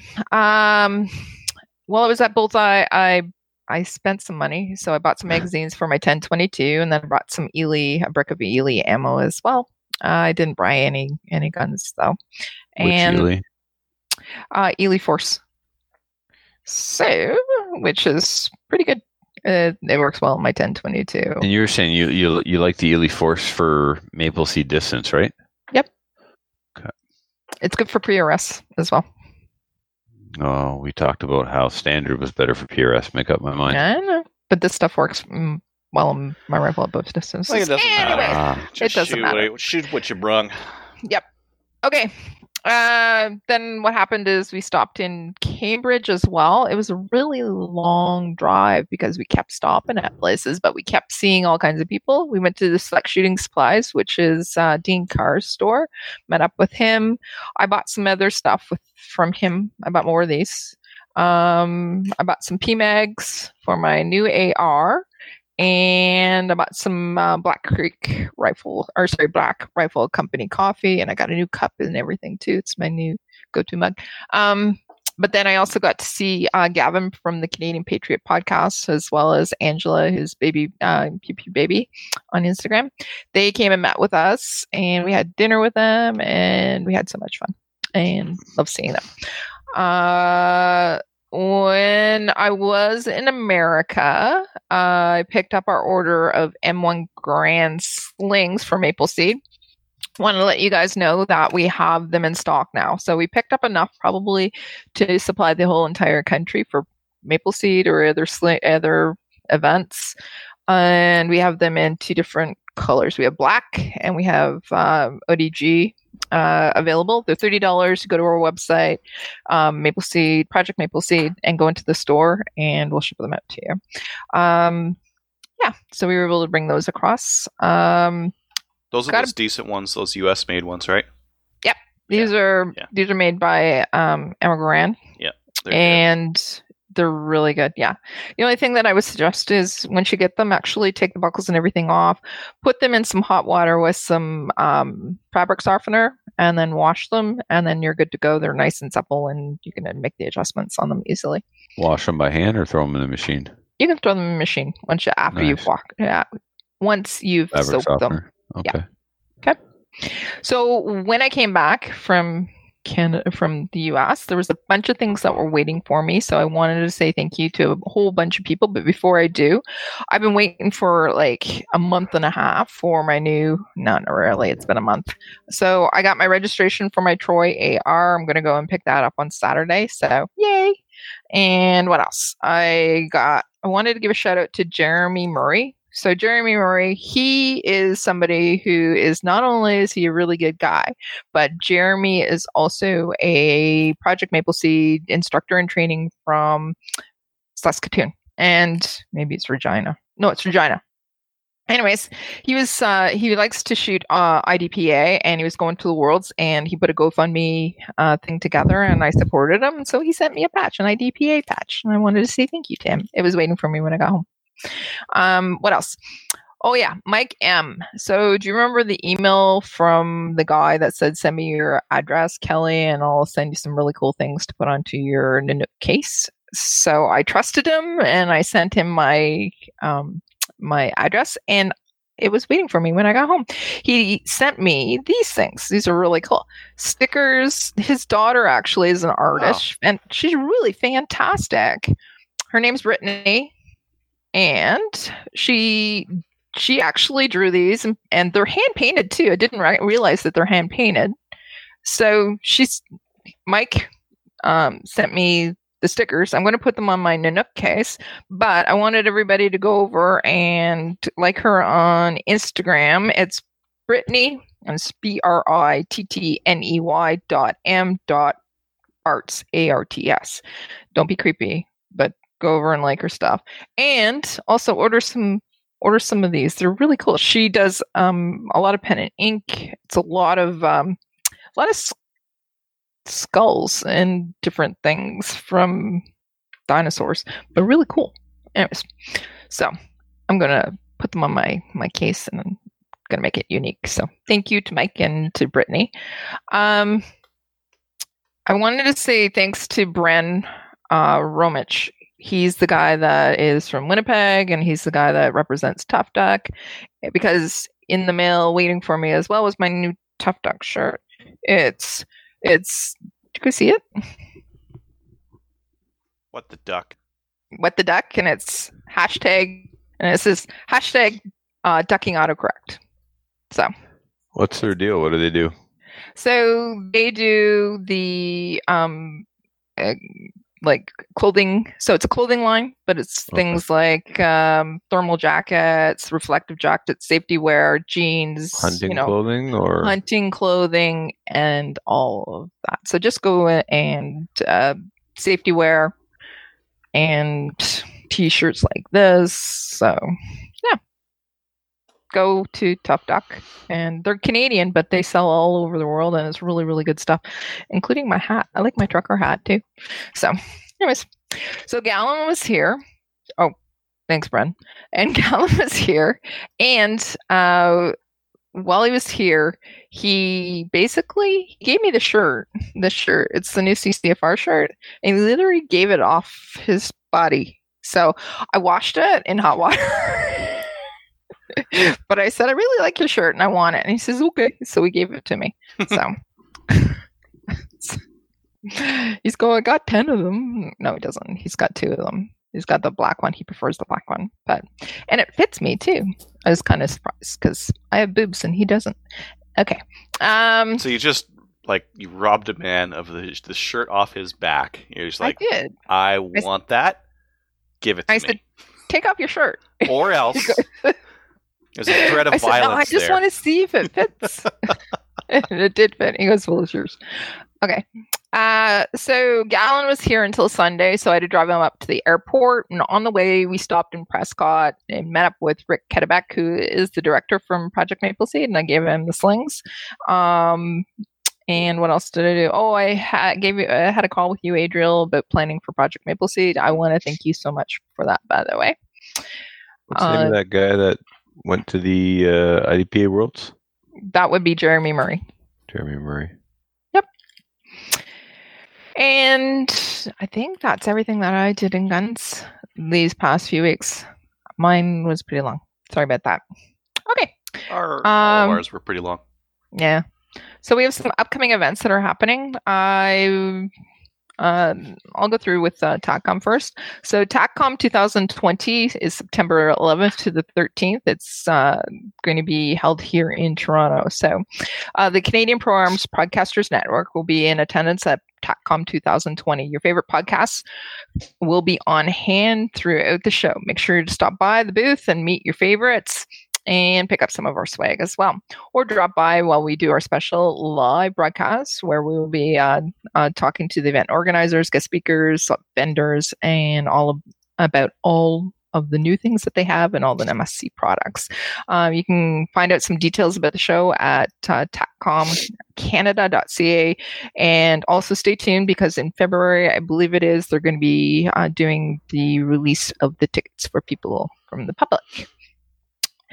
Uh, Trevor, would you like to actually talk to us about the podcasters charity shoot? Why not? Because there's nothing new since last time. Okay, then why is it? Join up on PractiScore. Is it on practice, on score? PractiScore. Okay, don't do anything. Just sit sit at your computer, pining away. Keep your credit card in your hand. We'll tell you soon how to register. That's it. You will register on PractiScore. I mean, if you want to read what's there, Kelly, go ahead. I'm there's fine. nothing. There's I thought new. we were going to update it though. That's why I said. No, there's Okay. nothing to update. Nothing has changed since two weeks ago. So All right, fine, whatever. Uh, Adriel, you have three gun stuff though. Yeah, you bet. Uh, we're gonna have all, all the uh, Western majors have been announced. So the uh, I'll go in order of uh, calendar. The first one's the Battle of Alberta Three Gun Championship. That'll be June 13th and 14th in Edmonton, Alberta. The Okay. Prairie Fire Classic will be July 10th to 11th in Saskatoon. And the BC Multigun Championship will be August 1st to 2nd in Lone Butte, BC. Uh, usually, Grande Prairie runs a big match as well, and BTSA has sometimes run a Victoria Day match as well, but I'll announce the those uh, when they come up. Grande Prairie might have put up. No, I don't think they did it. I'll announce Yeah. it when it comes up. Uh, I just want to let everybody know that the 2020 Gunny Girl calendar, we're going to be having a signing at um, SFRC on January, sorry, January 11th, which is this Saturday, and it's from noon to 3 p.m. Uh, SFRC is in Harrowsmith, Ontario. Come on out and see Tamara Bailey, Jen, and Trinity. Those are the four ladies that are going to be at it as well. Kelly Kincaid and I. So Kelly Square, we're going to be there as well. Calendars are twenty dollars, and all the money goes to the CCFR Women's Program, which means we're, going to be getting more women's events out uh, up and running, and it means more women are going to get into shooting. So if you buy a calendar. Or you know, ten or twelve, whatever, uh, and have them signed. Um, then all the money goes back into getting ladies shooting. Are you okay? You're going to die on us. Okay. Everyone who buys a calendar on Saturday, you're going to receive 50% off in store purchases, but it's for that day only. Just want to let you know that as well. Uh, if I could Right. just jump back in, Mighty Pieces, uh, big two day UML match will be August 21st to 23rd in Grande Prairie. Cool. All right. Trevor, do you, do you want to talk about the GoFundMe? He, he probably unmuted just to sniff, and now he thinks he's, he's unmuted. He's, There he he's goes. muted. That's unmuted. Can you hear All right. that? Yeah, that's fine. Thank you All right. for visually doing it, so I don't have to edit them to You're edit welcome. another point in the No podcast. Yeah, I How many got guarantee so you- far? Four, right? I, I I know there's one in there that he missed, so it's going to be hilarious to listen to the show and then not tell him about it. Uh, So- very lazy. Um, a fundraiser has been started through GoFundMe for a uh, close friend of mine who we refer to uh, on the show as uh, Officer Frank. So the reason why we call him Officer Frank is because he used to actually appear on Canadian Reload Radio with uh, Andrew Craig, myself, and uh, Matthew, and uh, he stayed on there until he was told not to come on. Yeah, he stayed on there. I don't want to make it sound like he was a regular host, but he made appearances on the show to answer firearms related legal questions um, until his supervisors at work told him no, he wasn't allowed to because it would be like speaking on behalf of the RCMP. He's not uh, allowed to do that. So anyway, he hasn't been on the show since, believe it or not, the very last episode of Canadian Reload Radio. So um, my connection to Officer Frank is that um, we actually met through a previous hobby. And he introduced me to competitive shooting. He introduced me to the uh, Rescue Gun Club. He introduced me to SummerSlam. He's the reason I got a restricted firearms license. He's the reason I got into IPSC. If he had not taken me to the range at the tail end of, uh, I believe it was SummerSlam 3, I never would have gone down the road to be the person I am today involved in the firearms community. It can all directly be traced back to him. He prepared me for my, um, back then you could challenge the course. So he prepared me for the restricted firearms course. He took me to the range to help me practice. Um, we've hunted together, you know. Um, my wife and I spend Christmas Eve with his family. We've been friends now for nearly 20 years. Wow. So um, it, it pains me to let the listeners know that Officer Frank was diagnosed with stage four cancer. He um, started to lose strength in his hands and went for an MRI thinking it was a herniated disc in his neck. And it turned out that it's actually a sarcoma in his neck. So there was uh, a couple of different locations in his body where the cancer is right now. And that's why it's stage four. Stage four simply means it's left its spot of origin and has spread. And the sarcoma in his neck, um, the biopsy was done in Moncton, New Brunswick, and then the um, biopsy was sent to Halifax for a second opinion. Um, I have not spoken to him yet today, but it's my understanding that he was in Moncton this morning at the oncology clinic to discuss the results um, that came back from Halifax and to start discussing treatment protocols. He's already been through five radiation treatments, and next it will be, I don't know what it'll be. Uh, I'll, I'll know when I talk to him. Okay. Um, the sarcoma is is rare. um, and that's all I know right now. But things that I do know for sure is that cancer is a bitch to fight, and it taxes you mentally, physically, and financially. While he's uh, off work, his wife is off work because she's not going to leave his side. They've got to, uh, they're going to incur a lot of expenses beyond those covered by his employer's insurance program. And so I'm asking everyone who is a, you know, a listener to please go check out the GoFundMe. Please give till it hurts. There's a goal on there, and I want to smash it. I don't just want to reach that goal, I want to destroy it. The fundraiser is doing really well in a short amount of time. It's on day six now. Um, I couldn't wait until this episode to start it. Um, I had to start it before then. Um, we looked at and posted information about uh, potential draws as a way of encouraging people to donate. We cannot do that. Um, I've been advised against that for all kinds of reasons. Um, as a matter of fact, I don't care. I'll say it. I was actually contacted twice by the RCMP in the same day, and on one of those phone calls, I was asked to temporarily suspend the fundraiser because um, as an RCMP officer, things are very political. Ottawa is aware of the fundraiser, and um, they want to make sure that everything is on the up and up, and that he's protected and they're protected, and I get all that. So there's no way that we can um, start encouraging people to donate and and it could win a gun because that turns it into a raffle and we're not set up Yeah. to do that so we're not going to so um you know i've reached out to some dealers and asked them to um make a make a donation and challenge other d- dealers to match and or beat um no dealer has done that yet but our, our friend over at uh, friends over at Iron Mountain Cabins in Cape Breton, Nova Scotia. They are very pro gun. Uh, Grant is an IPSC buddy of mine and a CCFR, if not field officer yet, he soon will be a field officer for Nova Scotia. And they run a really cool off grid camping setup. He did that. He went and made a donation and he you know challenged other businesses to match his donation so the community stepped up in a big way rod's uh, shared it tracy shared it a lot of Yep. other gunnies have shared it so please go donate and and share this to because he can beat this.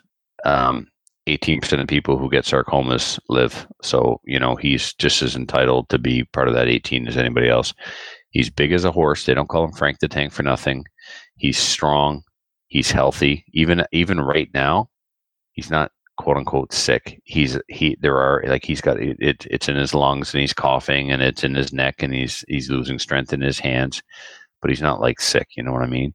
So um, hopefully things were caught early, but it is stage four and it is uh, in, a, in a, a tight spot in his neck and it's it, it, it could be better, but it could be worse. So let's uh, no one fights alone. We don't have a cool slogan like uh, "Bone is not alone," but no one no one fights alone. He's a gunny. He's a firearms instructor. He helped make me who I am, and uh, I love him. And I hope uh, I hope you guys are are gonna step up and show some support. Thank you Yeah. very much. Thanks, Trevor. Yeah, thank you. Uh, just wanted to give a shout out to everybody who's already donated.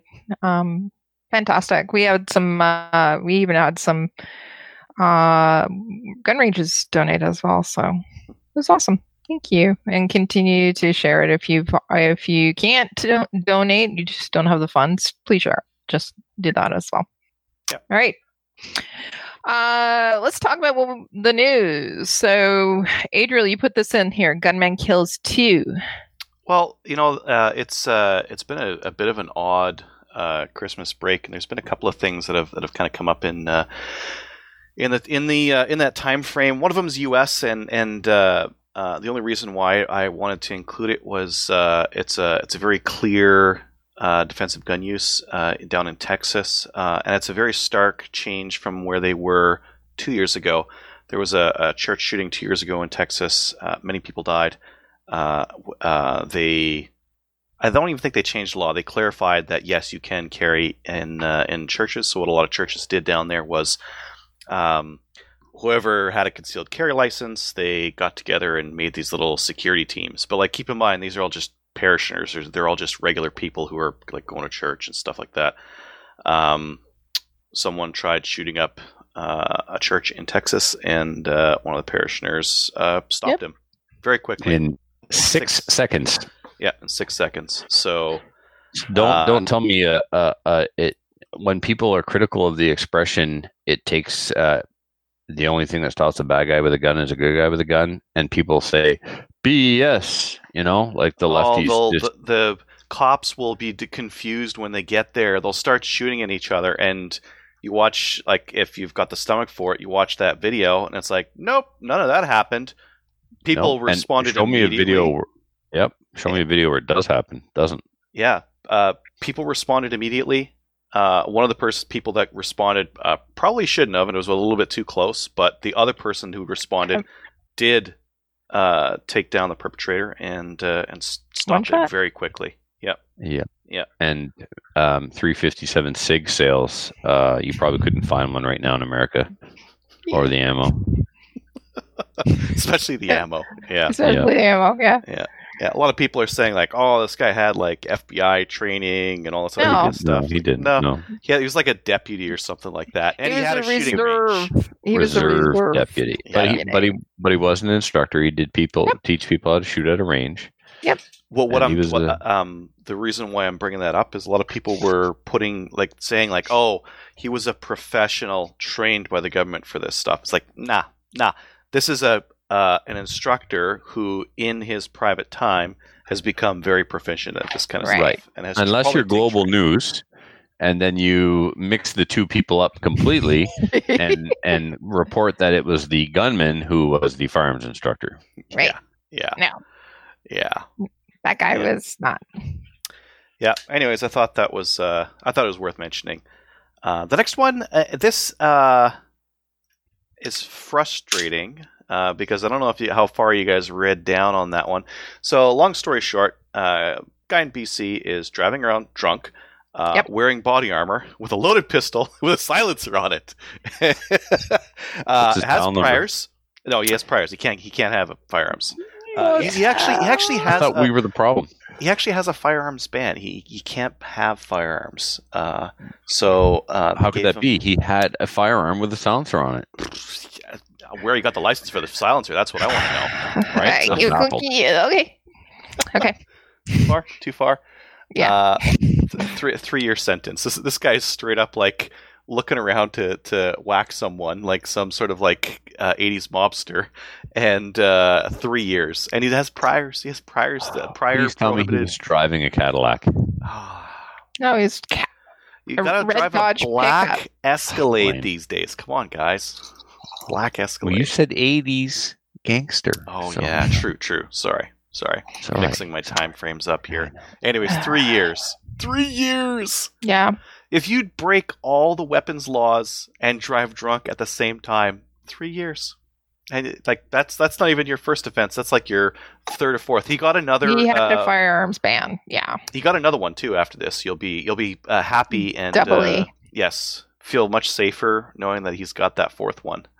Yeah. Uh, yeah. Yeah. Yeah, there is no minimum sentencing now. Just Which, saying. like- it used to be five years. Like minimum like the problem with minimum sentencing is every once in a while an edge case comes in and you're like, oh man. Yeah. like this doesn't Yeah. oh That doesn't crap. fit now I gotta put it in the jail for five years.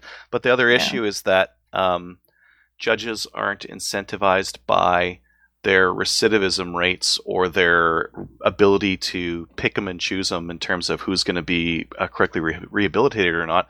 So they put someone back out on the streets and they go re-offend. Doesn't reflect poorly on the judge or the No. person uh, meting out the sentence, right? So, reflects badly on me. Just saying. ah, I mean, you just let him out. Yeah. No. No, I don't. Uh, All right. uh, maybe you did. I don't know. No. I don't let them out. Uh, Let's bring them home. They need a home. Anyways. Yeah. Okay. bring him inside. It's cold outside. uh, this last one is a, a Canadian defensive gun use, which uh, DGU Heard is like the use, use of that one. So, uh, hey, why do you why do you need firearms? Well, I mean, this is this is one possibility. Someone uh, someone might come into your farm and uh, threaten to take your car with your uh, child in it, and uh, you might have to fight them off. So this is a this is an armed uh, uh, perpetrator tried to steal their car with the kid inside. Guy went inside, got his gun. They had a gunfight, and uh, guy with the uh, guy went inside, won. The the, the perp ran out of ammo. That's why you know we can't have high cap max. Oh man, like you read some of this time, we fought with the locks to get the rifles and the bullets, and went outside. Now, some of some of this stuff in this story is like, mm, I don't know if I agree with that. It said here, I shot just beside him to scare him. I don't know if I agree with that. If someone's shooting at you, uh, plug them. Like it's you're you're fighting for life. Plug them. Don't shoot beside him. I don't. I don't know what the Your point children's is life? That. Yeah, yeah. They're Yeah. saying that the the guy was shooting indiscriminately at him and into the house, and uh, uh, you know, why why uh, why not stop the threat? Anywho, happy story out of uh, northern Alberta, but The uh, child crime was saved. child was saved. Uh, Crime in, in some of the rural areas is a lot higher than urban because of Yeah. this kind of stuff. Because people like this is way out in the middle of nowhere. This is forty five minutes away from a detachment. So for someone to call the cops, it's like that's forty five minutes until the cops show up. And this guy, meanwhile, in the, in the meantime, has you know taken their car with their kid strapped in the back in a in a Right. car seat. Right. So Yeah. The response time is even more than that sometimes because generally in the rural locations, what we have is maybe one or two cars covering hundreds of kilometers. Yeah. And yeah, and if they're on the other side of that, then good luck. Mm-hmm. They'll they'll meet you for lunch tomorrow and take a Yeah. whatever. Yeah. Okay. Anyways, yeah, Yep. Canadian DGU. Uh, new gun stuff. You guys heard about the Ruger? Which one? The The Ruger 50, pistol? Five the Ruger seven? 57. Uh-huh. So FN had a five seven that was uh, basically like a tuxedo gun because you'd have to be rich to own it. So expensive, and the ammo was hard to get too. But now Mm. Ruger's got one, and it's not so expensive. It's still pretty expensive, but it's not so expensive. Again with the safety though. Yeah. Ruger and their safeties. Yeah, Hmm. Yeah. but it's five seven, and it's not. Uh, what's the FN? Is it fifteen hundred? Two grand? Oh, for sure, it's got to be. And Yeah. this is probably like nine. Eight hundred bucks, I think I said. Oh, is that go. the MSRP? Yeah. Hmm. 20 round mags. Sweet. Kind of interesting. If you like that round, that's uh that's your option. I'd like yeah. it if we could hunt with handguns. I'd like it just fine. What would you hunt with that? Small game? Five seven. Um, It's 22 bullet going zippy fast, right? Mm-hmm. I guess small game up to like coyotes from a blind, maybe turkeys. Really? Got to get your 1 second draw. Present on target for that coyote. I think uh, the rules would allow me to have the gun out already. Ah, it's okay. Uh, the next one is making big waves in exciting. in the three gun uh, world because in the three gun world, What it's doing is making hilarious memes. Is what it's doing. that's also One that's to also six. it. One to six is now for the poors. That Yeah. was my favorite. Uh, it was only two thousand bucks, and now uh, now Vortex has come out with a one to ten uh, by twenty four uh, Razor HD Gen three with an MSRP of twenty nine hundred dollars. Right. Woo! But it's one to ten. That's four more than the six. That is four more than Four the more six. than Now- six. Yeah. And this is the razor. So think about this. Like, I just put my Strike Eagle one to 6 Mhm. Strike Eagle, not razor. So if the one to six razors are for the poors, the Strike Eagle now seems appropriate to be on my SKS because that's where it is. I've I got yeah I got you know I've got my You My literally amazing- have a Strike Eagle on your S- on an SKS.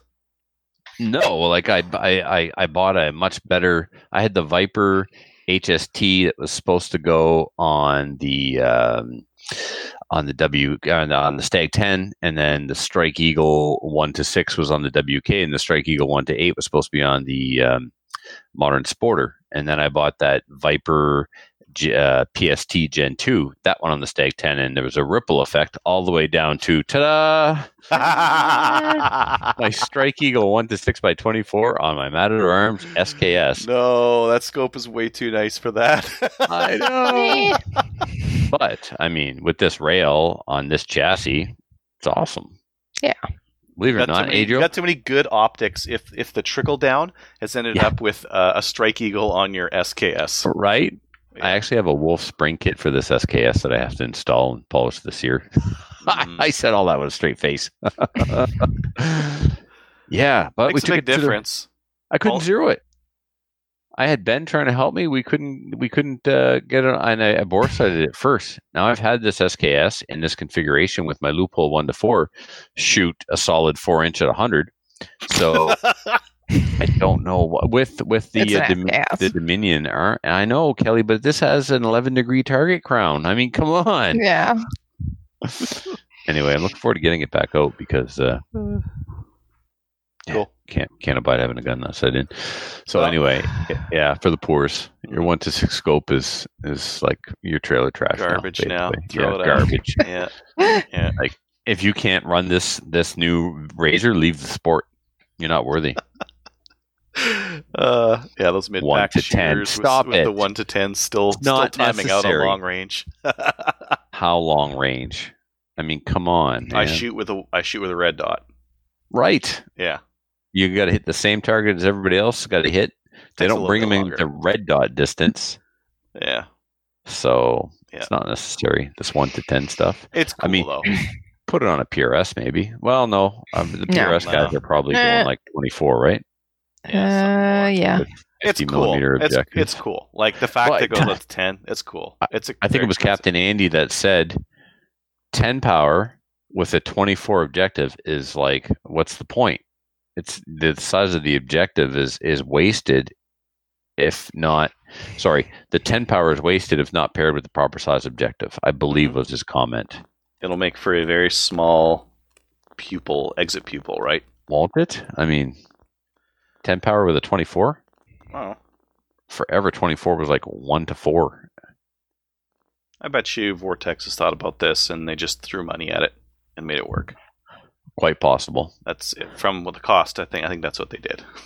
yeah Uh, the next one is the Mossberg uh, 940 JM Pro. Yeah. So they had the 930, now they have the 940. This one's got blinged out with some gold accessories on it, so Oh, that Yeah. yeah, and it jams 10% more it jams. No, 10% less, I think. oh Yeah, mm, it went up yeah. by 10 so the jams go down by 10 you, you It says shoot the 10 winner more right out of the box. between jams. You get 10 more shells before a jam. interesting Uh, maybe they fixed it. I don't know. Like they Maybe. did some stuff to it. Looks like they I'm- they I'm just- redesigned the gas system. i'm talking crap because i never had a malfunction with my jam You haven't shot like a serious amount of three gun with No. it though. no i have not i actually sold it to gallon Because if you shot Oh, a serious amount of three gun with uh, with that shotgun, now I have a buddy of mine who has one that works, but that's after he hand polished a whole bunch of the internal surfaces, and that's what he needed to do to get reliability out of it. So was it just go through a break-in process or what No, you need to like work on some of the parts. wow Okay. Yeah. Your your mileage may vary. You may have one and shoot it a, a lot. I find um, none of the serious three gunners I know run one of the, uh, no, run a, a 930. yeah and you're right well. adriel if i put 100 rounds through it that's it the guy before me i don't know how much he put through it um because i don't think he was shooting three gun he had it he decked it out with some mess of tactical stuff i ripped all that off flogged it on cgn Yeah. put Yeah, 100 you gotta run through it. like twenty thousand rounds through a shotgun. And I mean, you're going to get jams in there just due to ammunition and, and shotgun shells and that kind of thing. But just just just to see how it does and, and whether it's it's good or not. This one might be good. It's got a couple of things that we're starting to see more on on uh, on firearms, like the adjustable shims for the uh, for the length of pull. I'm loving that we're seeing that more in uh, in more firearms. Um, and it's got a pre-beveled uh, loading port, so the loading port's already kind of ready to rock and roll for uh, for quad loading, uh, and uh, it's very flashy and neat looking, and some people like that. The chokes are also um, uh, external. They stick out the end there, so you can grab them and grab them with your hand instead of using a choke wrench. Hmm. That's kind of neat. Well, you. I mean, yeah, you can buy those chokes anyway. Yep. And then uh, Wolverine selling a hundo thing. Now, I want to tell everyone that not all hundos are created equally. This is the third. A hundo is the name, the nickname given to a case gauge. That case gauge is 100 rounds of pistol ammunition at a And time. I think so it's the Shockbottle one that's the hundo, right? correct. Yeah. Shockbottle one. I am biased because I own it, so I think it's the best. But it's it may have been the one that come out 1st Mhm. There's this one. There's the Shockbottle, and um, there's another one that uh, Fast Toys in Manitoba sells. That is also a hun a hundo case gauge. Um, but it's um, They got the Shockbottle one. you got the Shockbottle one. No, Fast Toys. They sell the Fast Toys bottle. has both. Oh, do they? They have yeah, they have two kinds because I placed an order for a um, Shockbottle and it wasn't in, so they offered me the other one, and I'm like, no, I'm good, thank you. Mm. And um, in the end, I wanted to buy from, or I wanted to buy from from a Canadian retailer, and they didn't have. I wanted specifically the Shockbottle, and they didn't have it, so um, They have a I double it from- alpha. yeah, I got it from the states, and I saved twenty eight dollars and got a free flip tray. Hmm. So right now, the Shockbottle is 145 at Fast Toys, and the Yeah. double alpha is 165. Yeah. I don't believe it was the double alpha they offered me, Hmm. but And then this one is a hundred bucks. yeah, It goes all the way through. Does the deers go all the way through? The holes? yes, and there's Yeah. a there's a reason for that. So when it's laying flat on the bench, you put them in, and there's just about the case mouth sticking above, like the rim, Mhm. sticking above the case gauge, and then you pick it up off the table, and they all drop down, or they don't. Mm. And the ones that don't drop into position freely on their own, those are your rejects. Those become the practice ammo. So the reason why I say they're not all created equal is tolerances. Well, and whether they cut it for a match chamber or a regular nine millimeter chamber, because like your shadows and probably your redback has probably got a pretty tight chamber on it as well, right? It has a match chamber, Mhm. and I know this because ammo that goes into the Dillon case gauge Mhm.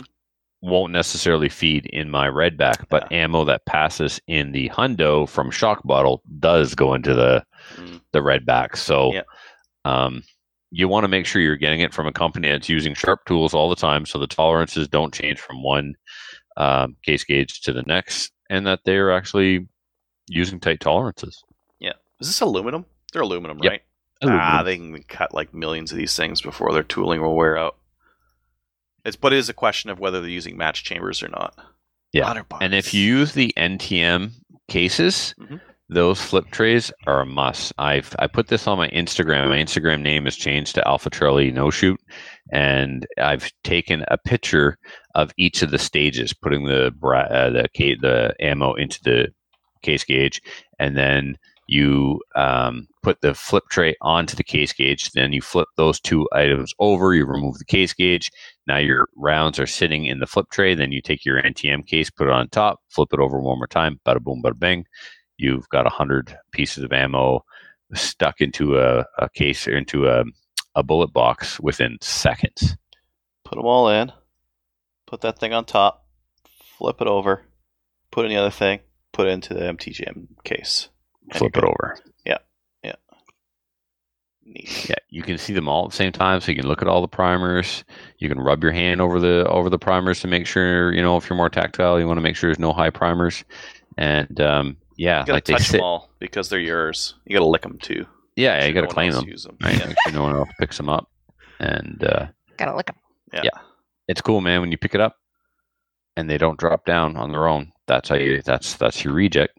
Yeah. Well, and uh, most like a lot of people don't use case gauges up until they're reloading, they're shooting, shooting a match, and they start getting jams. And uh, when I mean jams, I mean the cartridge won't chamber, and they've got to rack it out and keep going, and that costs time. And eventually, you get to the point where you're like, mm, I don't like that. I don't want to do that anymore. And Yep. that's where doing a hundred at a time is the way to go. Oh yeah, yeah, yeah, yeah. If you're doing one at a time, that's that's for the poor's. You might as well be using six bar scopes. So the other thing, um, what I do is all the ones that don't pass, I put them aside, and then Okay. when I've got a hundred that do pass, then I take them and I put them, the ones that didn't pass, I put them in a different location on the case gauge in case there's a burr or dirt or something. I want to make sure that they don't pass on several in the case, several slots or holes in the case gauge. Then I know for sure it's the ammo and just not a piece of Mm. dirt or something that was in there. Yeah, then you give that. That's your their friend ammo. Like whenever you take someone out to the range, you're like, "Here's, Yep. you I got a bunch of ammo right just for you." Did that to Special. McClatchy in a three gun once. I gave him some ammo that wasn't case gauge and it didn't feed in his rifle. Oh man, I'm still hearing about that, even though he's not even on the show anymore. I'll remind him to call you. Every once in a while, my ears are burning, and I'm like, he's telling that ammo story again. Cool. Yeah. All right. I'm not the host. I know. I am. All right. So we're all done. Yes. Nope. All right. Why don't we check in and the main topic? We didn't actually. We've already done main topic. well we just talked about Well a little Yeah. and I totally put this in the wrong spot. Any listener feedback from YouTube, by the way? We're not on YouTube. We're on Facebook, and uh, Well, it's Facebook, YouTube. you too. You know what? I'm taking this out altogether. This is Tyler this is- was saying uh, Vortex is pricing themselves out of consideration for most people, especially with half their optics being made in China. Hmm. It's a very expensive scope. I don't think that It one's made in is. China, is it? Oh. no. I don't Well- think the razors are. No. Oh, but The Strike Eagles still are. Mhm.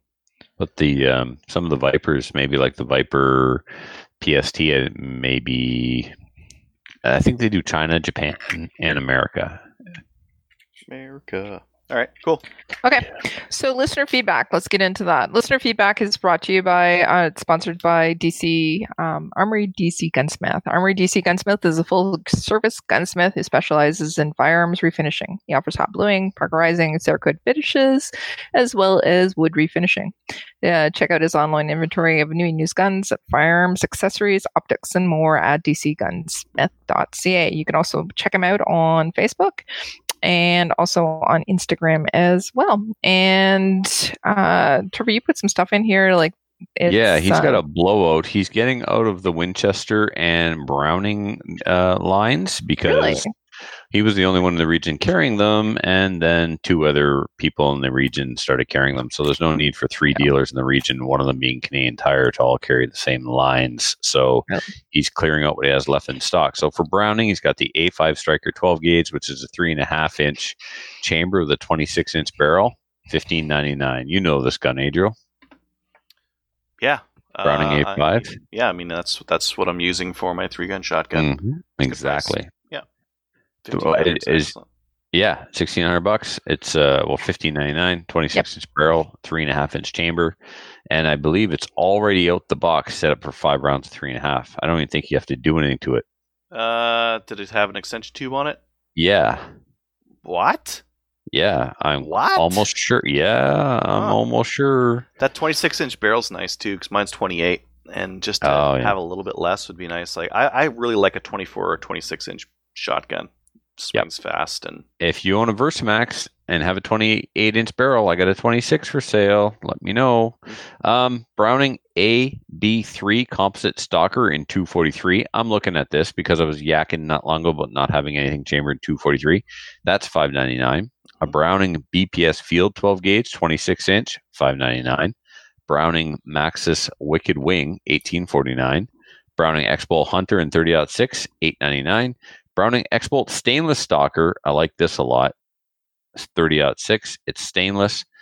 It's X-Bolt. It's 1150. Winchester. We're into the Winchester now. There's a Winchester Model 70 Sporter. It's beautiful. It's polished. It's got a deep blue, rich finish. It's a really nice gun. It's in 300 Win Mag. It's 1,099. Then there's a Winchester X SXP Field 20 gauge, 26 inch barrel, 459. Winchester SXP Shadow Defender. That's that pump action 12 gauge with a pistol grip, uh, 459. SXP Shadow Marine Defender, Same idea, only it's got the defend the uh, marine coat on it. It's kind of like a matte stainless. 49. Winchester XPR 300 Winchester short mag. Uh, when you really need to reach out and, and uh, touch something fast, that's 550. Hmm. Winchester XPR Hunter 7 millimeter Rem mag 599. So there's some deals to be had there, guys. Go it and contact Denis. I like the So- AB3s. The the AB3s are uh, like the magazine fit on the bottom isn't that that good, but the trigger is. I really like the trigger on the AB3 and the. Uh, uh, oh crap! What's their other one? Nope, gone. All right. Browning. Browning X Bolt. X Bolt. That's the one. Triggers Yeah. on the both those is really are, are really good. The X Bolt stainless stalker in 30.6. I'm, I'm mm, I'm selling one of those. That Are you- exact that exact thing, brand new in box for way less than that. you cutthroat bastard. Hey, you said you wanted to buy it. I'm not. I'm not depriving uh, sale to, right. to any uh, end user. You're right. We'll have to talk. Okay, let's talk uh, listener feedback. I put it in the sure. totally wrong spot. It's in main Oh. topic. Close Yeah. enough. Close enough. So, uh, Adriel, do you want to read the first one from Renee? From Renee, hello Slamfire. I was very sad on last week to hear about the recent policy updates done to YouTube to no longer allow the showing of firearms on a live feed. I will greatly miss listening and watching to your show each Thursday when I return home from work. I'm very upset about these recent changes by YouTube. I have reached out several times now to their staff with no response as to why this was done. I would like an answer from them. I feel that with the current state of firearms rights in Canada and the US, this is just another tool Big Brother is using to censor legal firearms owners. When I get a reply, I will share it with you.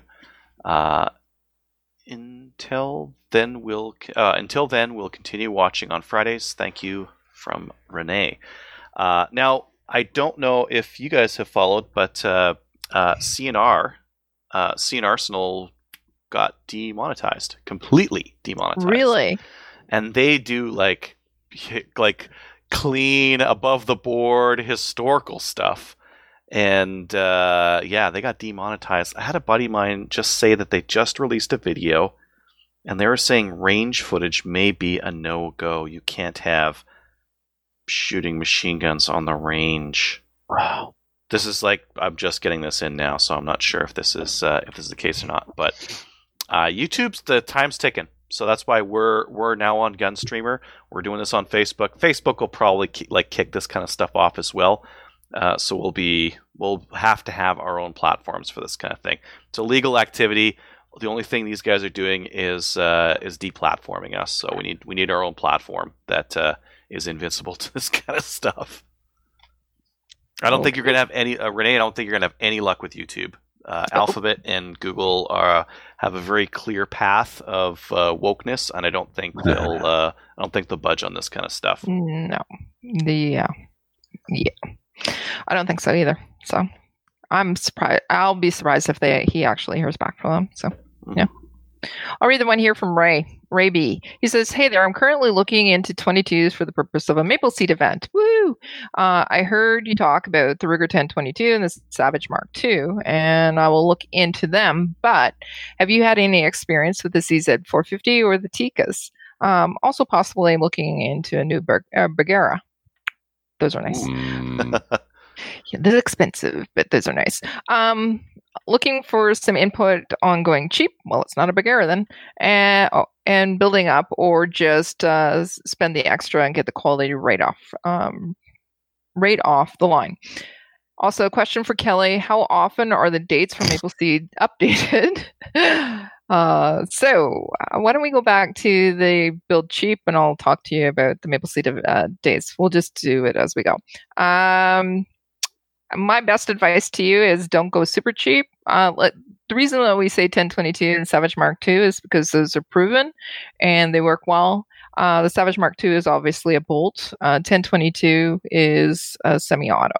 So uh, you can do all kinds of things with your Ruger 1022 and change it out, personalize it for you, make it fit you. Um, but you can actually start with just a super cheap, uh, super cheap rifle. Uh, the reason that maple seeds kind of work is because you go there and you actually use the rifle that you normally use. Please, please, though, um, I I would love for you to bring whatever you usually shoot, but if you're using a lever action um, uh, tube fed, don't bring it. Um, you know, the Cooey single shot, don't bring it. Uh, just bring a, a, a good, reliable rifle. You don't Good. need a Bergara. Yeah, good Yes. platform that uh, a good platform to learn on. Not Yes. the platform that's going to get like get in the way and make it harder. No. Something that makes it easy. Right. So just, and then you can actually, I would suggest buying something that's cheap, reliable. You know it's going to work. Uh, and then you can actually go out and buy something else. So, like, for example, the Bergara, which is fantastic, but you'll have the skills at that point. So that's my, that's my, my advice. Uh, anybody else got anything different? Uh, are there any bolts that have a flush fit magazine? Ruger has one, don't they? Doesn't A five Ruger, round Ruger and a- America?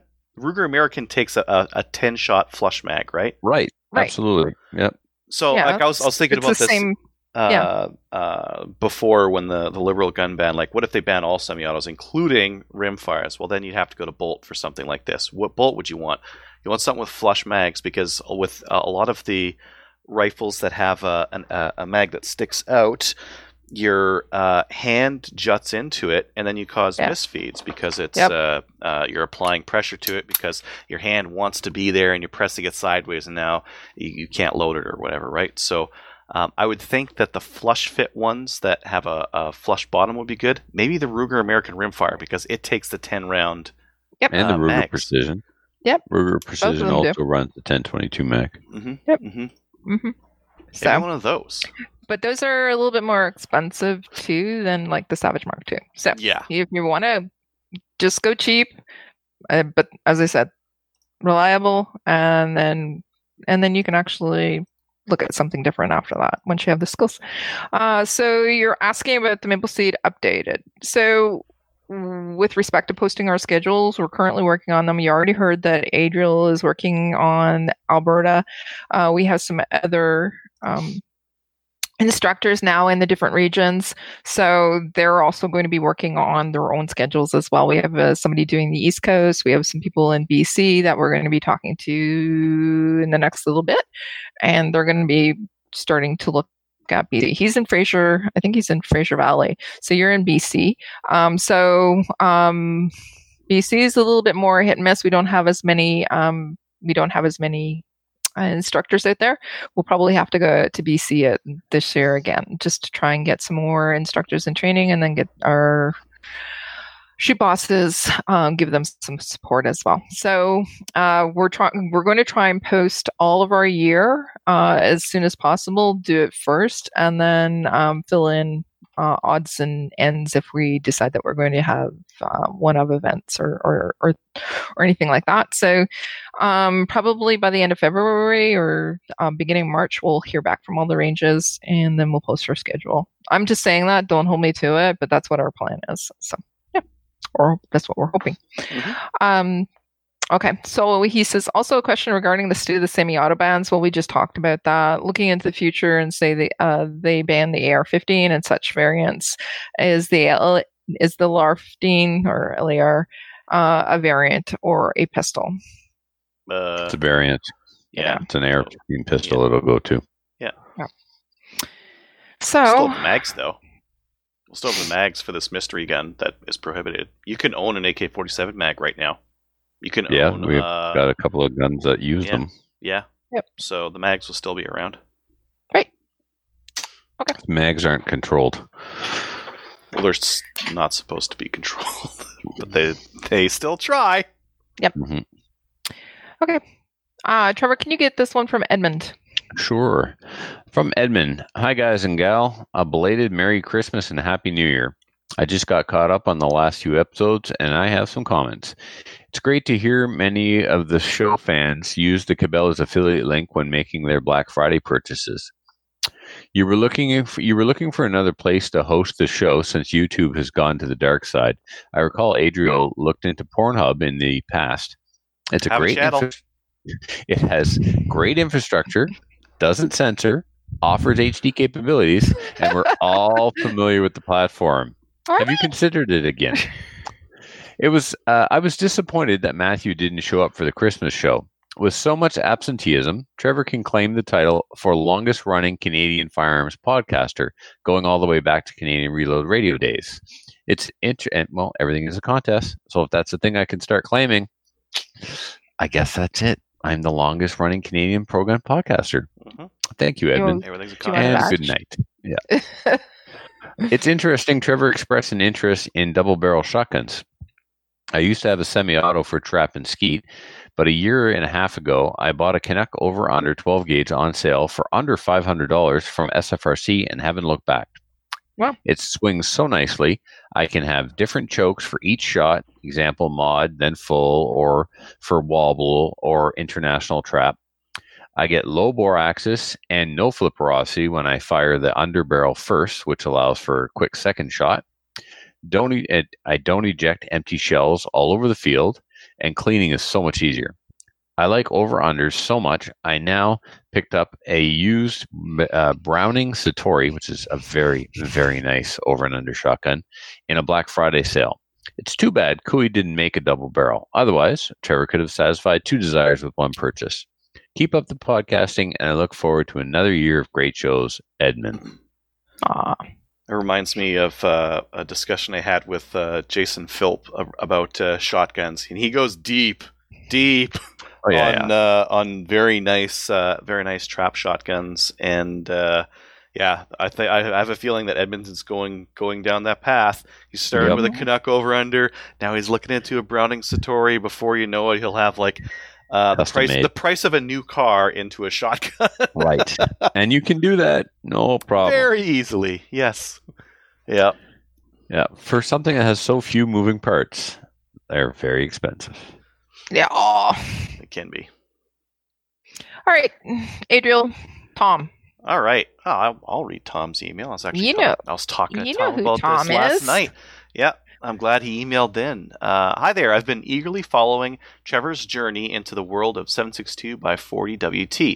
In episode 335, just after Trevor's rant about 6.5 Grendel, and then asked if there was a 6mm cartridge that uses 222 Remington as a parent case. Turns out that there is 6 by 45, aka 6 by 223. Uh, it might be a typo. It would have been 223 rem. Rem? 223 Rem. Maybe. There is a 222. Uh, there is, but I wouldn't have asked for it. Not when Hmm. I have copious amounts of 223 brass. So I'm not sure. You have to clarify that first, Tom. Uh, this is the 223 cartridge necked up. Oh, the 223. There you go. Necked up to a 6mm uh, projectile. I'm wondering if there is any chance that Trevor could start experimenting with this cartridge next. It's not like he has any kids that are competing for his disposable income. It'd also save me a lot of money. and It'd probably be just as entertaining and informative as ex- his experiment with 762 by 40 WT. Thanks, Tom O. I Very love Tom. interesting. What are Six the bullet point- weights with with it's- six millimeter two two three? 90 grains. So far, I only see one listing, and it's a 90 grain bullet. So it's a six millimeter 90 grain bullet in a in a 45 case. So it's by 45. It's not by 40. There's no trimming, and we're talking at the muzzle 2700. Oh, that's uh, that's okay. That's okay. Yep. I'll take a deer. Yeah, yeah. And huh, that's very interesting. It wouldn't say have the same feeding problems as your six five Grendels and that kind of thing. Exactly. Hmm. And again, the only thing you change is the barrel. He was also talking to me last night about the three hundred HAMR. Three Yes, now- If I had known any better, uh, he's not. Is he done reading? Yeah. Yeah, Uh, yeah. The email is done. Yes, the 300 HAMR came out after the 7.62 by 40 WT, and it's just a beefed up, angrier version of the 7.62 by 40 WT, and it allows you to actually get bullets up to 150 grains in this caliber. I think it's what Bill Wilson wanted in the first place when he started playing with the 7.62 by 40. They claim legitimate 30-30 ballistics out of an AR-15 with the 300 HAMR. yeah, If I had known it existed, if I had to do it all over again, I'd go 300 HAMR. 300 HAMR. So, word to the wise: if you were looking for a 30 caliber 223, Yep. 300 HAMR. And also, and I, I will have to double check this, but unlike the 7.62 by 40 WT, I believe the 300 HAMR receives SAAMI spec Hmm. or SAAMI approval. So if it's the 7.62 by 40 is a complete wildcat. It's not. It's not been SAAMI approved. So the I don't know availability who of this commercial. Sammy guy is, but I don't know. Like, I don't care about his. Well, what the Sammy guy does is he puts a stamp of approval on stuff, and then co- manufacturers start to make that ammo and sell it commercially, and that has not to really happened. right? That's the It- important it- part. it needs to, It- it needs to be Trevor approved. Well, that's all in my world it needs to be, but unless you're gonna roll, unless unless you're gonna roll your own, Yeah. um, not every, you know, a lot of guys would love to have a 300 HAMR, but aren't into reloading or wildcatting. So Mhm. Yeah. Yep. Okay. Neat. Yeah. If you'd like to email the show, uh, send us an email at slamfireradio at gmail.com. We'd love to hear from you. And let's uh, do some shout outs. Trevor, do you got any? Um, yeah, absolutely. To everyone who has contributed to uh, Francois Levesque's GoFundMe and all those people who have shared it, thank you so much.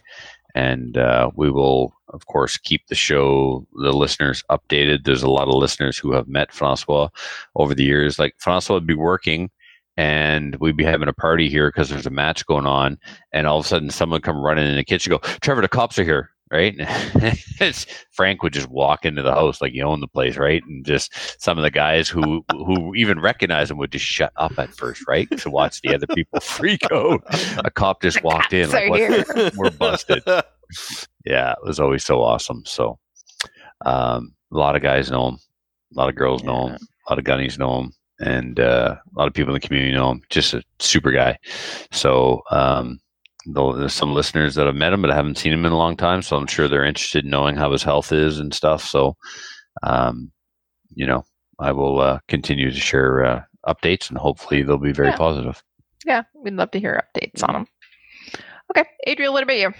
Uh, yeah, just the uh, guys at uh, Three Gun taking my stuff and uh, and running with it, so I don't have to. So I can. I'm- That's I'm not what be- you have I'm gonna written. do You have something else written. Seed. I'm gonna do. I'm gonna. I. I I would like to spend next year doing a ton of maple seed, and I couldn't do that if I was also adminning a bunch of stuff on three guns. So I'm glad that I got the time because um, the amount of uh, maple seeds I have will be uh, uh, trying on my marriage. I think uh, as it is right now. yes, sorry. Balance And Why things, are you man. sorry? I picked. I picked that schedule. I made that schedule, not you. Yeah. Yeah. I'm still sorry. Um, and I also wanted to say thank you to the three gunners that took over for you too, because you're making my life easier or harder. I don't know which it is yet, so Hmm. we'll see. Easier, I think. Um, what? Easier, I think. But Yeah, I I need you to put a too. ton of stuff in the mail. Just like load up a, a delivery truck full of like targets and like send them west. Yeah, we can do that for you. Okay, uh, y'all done? Okay, I wanted to give a shout out to everybody, uh, particularly S- Stacy and Bill for hosting us, but also to Autumn and Greg and and uh, even Gallon. Although he says he's not listening all that often anymore. Just letting you know. Um, for the fantastic time that we had down in Michigan, and also for taking us to the range, and just you know the whole entire week was really really good. I needed it, so just wanted to say thank you for that and give you guys a shout out.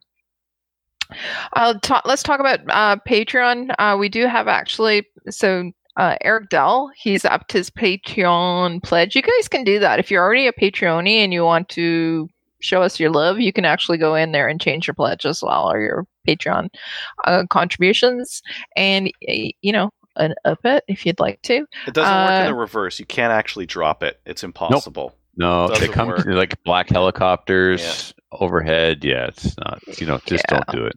Yeah. But uh, thank you to everybody who are already Patreonies. Um, and we'd love to see more of you too. Uh, it allows us to actually, um, you know, do this, do the shows, um, and the high quality, uh, you know, cameras that we have on our computers. I really do have to get the computer, new computer or laptop set up, don't I? Um, Mhm. yeah, uh, yeah. Looks so- potato. I'll do Somebody that. made a comment about your. Uh, there's Yeah, yeah, obviously no uh, no filters on the feed or something. I don't know what they're what they're talking about, but you look better on Instagram. I don't know. Yeah, in that's what you said. That's what I And- said. Yeah. Doesn't sound like me. well, kind of does. Yes, it does actually. it was you. Uh, so yeah, if you'd like to um, show us a little bit of love, go to patreon.com and backslash slamfire radio or just search it and you know and up your your pledge or whatever. Uh, and that's about it. So what we'd like to do is actually just uh, why don't you go over to Cabela's? Uh, go on our website first. go to there's a little link there. It's So that's Cabela's. about it, except for the five more minutes I need to talk. Okay. Go to our website. If you're going to Cabela's, you might as well go through Best our part is when website. it's time to say that's about it. She won't say it. When the show is actually done, she'll just kind of hang there for a second. I can't wait. Go, go, go. You done? Okay. go click on the Cabela's link. Go shopping. We get a little bit of kickback as well. Uh, go over to the CCFR website. Join them. They're a fantastic organization for all of us gunnies. Also, join us on Gunners Canada. There's a thread there, and you can talk to us there. There's some comments on there recently, so thank you. and go sign And- that uh, that petition. You know what? We didn't put the petition on there. No, No, We've talked we're at about it before. Sign the petition until it's closed, and it's not closed. So sign the petition. Right. It's 77,000 signatures already. But It's not That's nowhere near where it kinda needs like- to be. I know it's kind of sad, especially you people in Newfoundland. What the hell? Just saying. You need like 735 people. Really? Anyways. Okay. Uh, like us on Facebook, and that's it. Good night, everyone. So if you have any comments or questions for the show, please send an email to slamfireradio at gmail.com. Now go grab a gun and shoot something. When the talking is over, it's time to get a gun.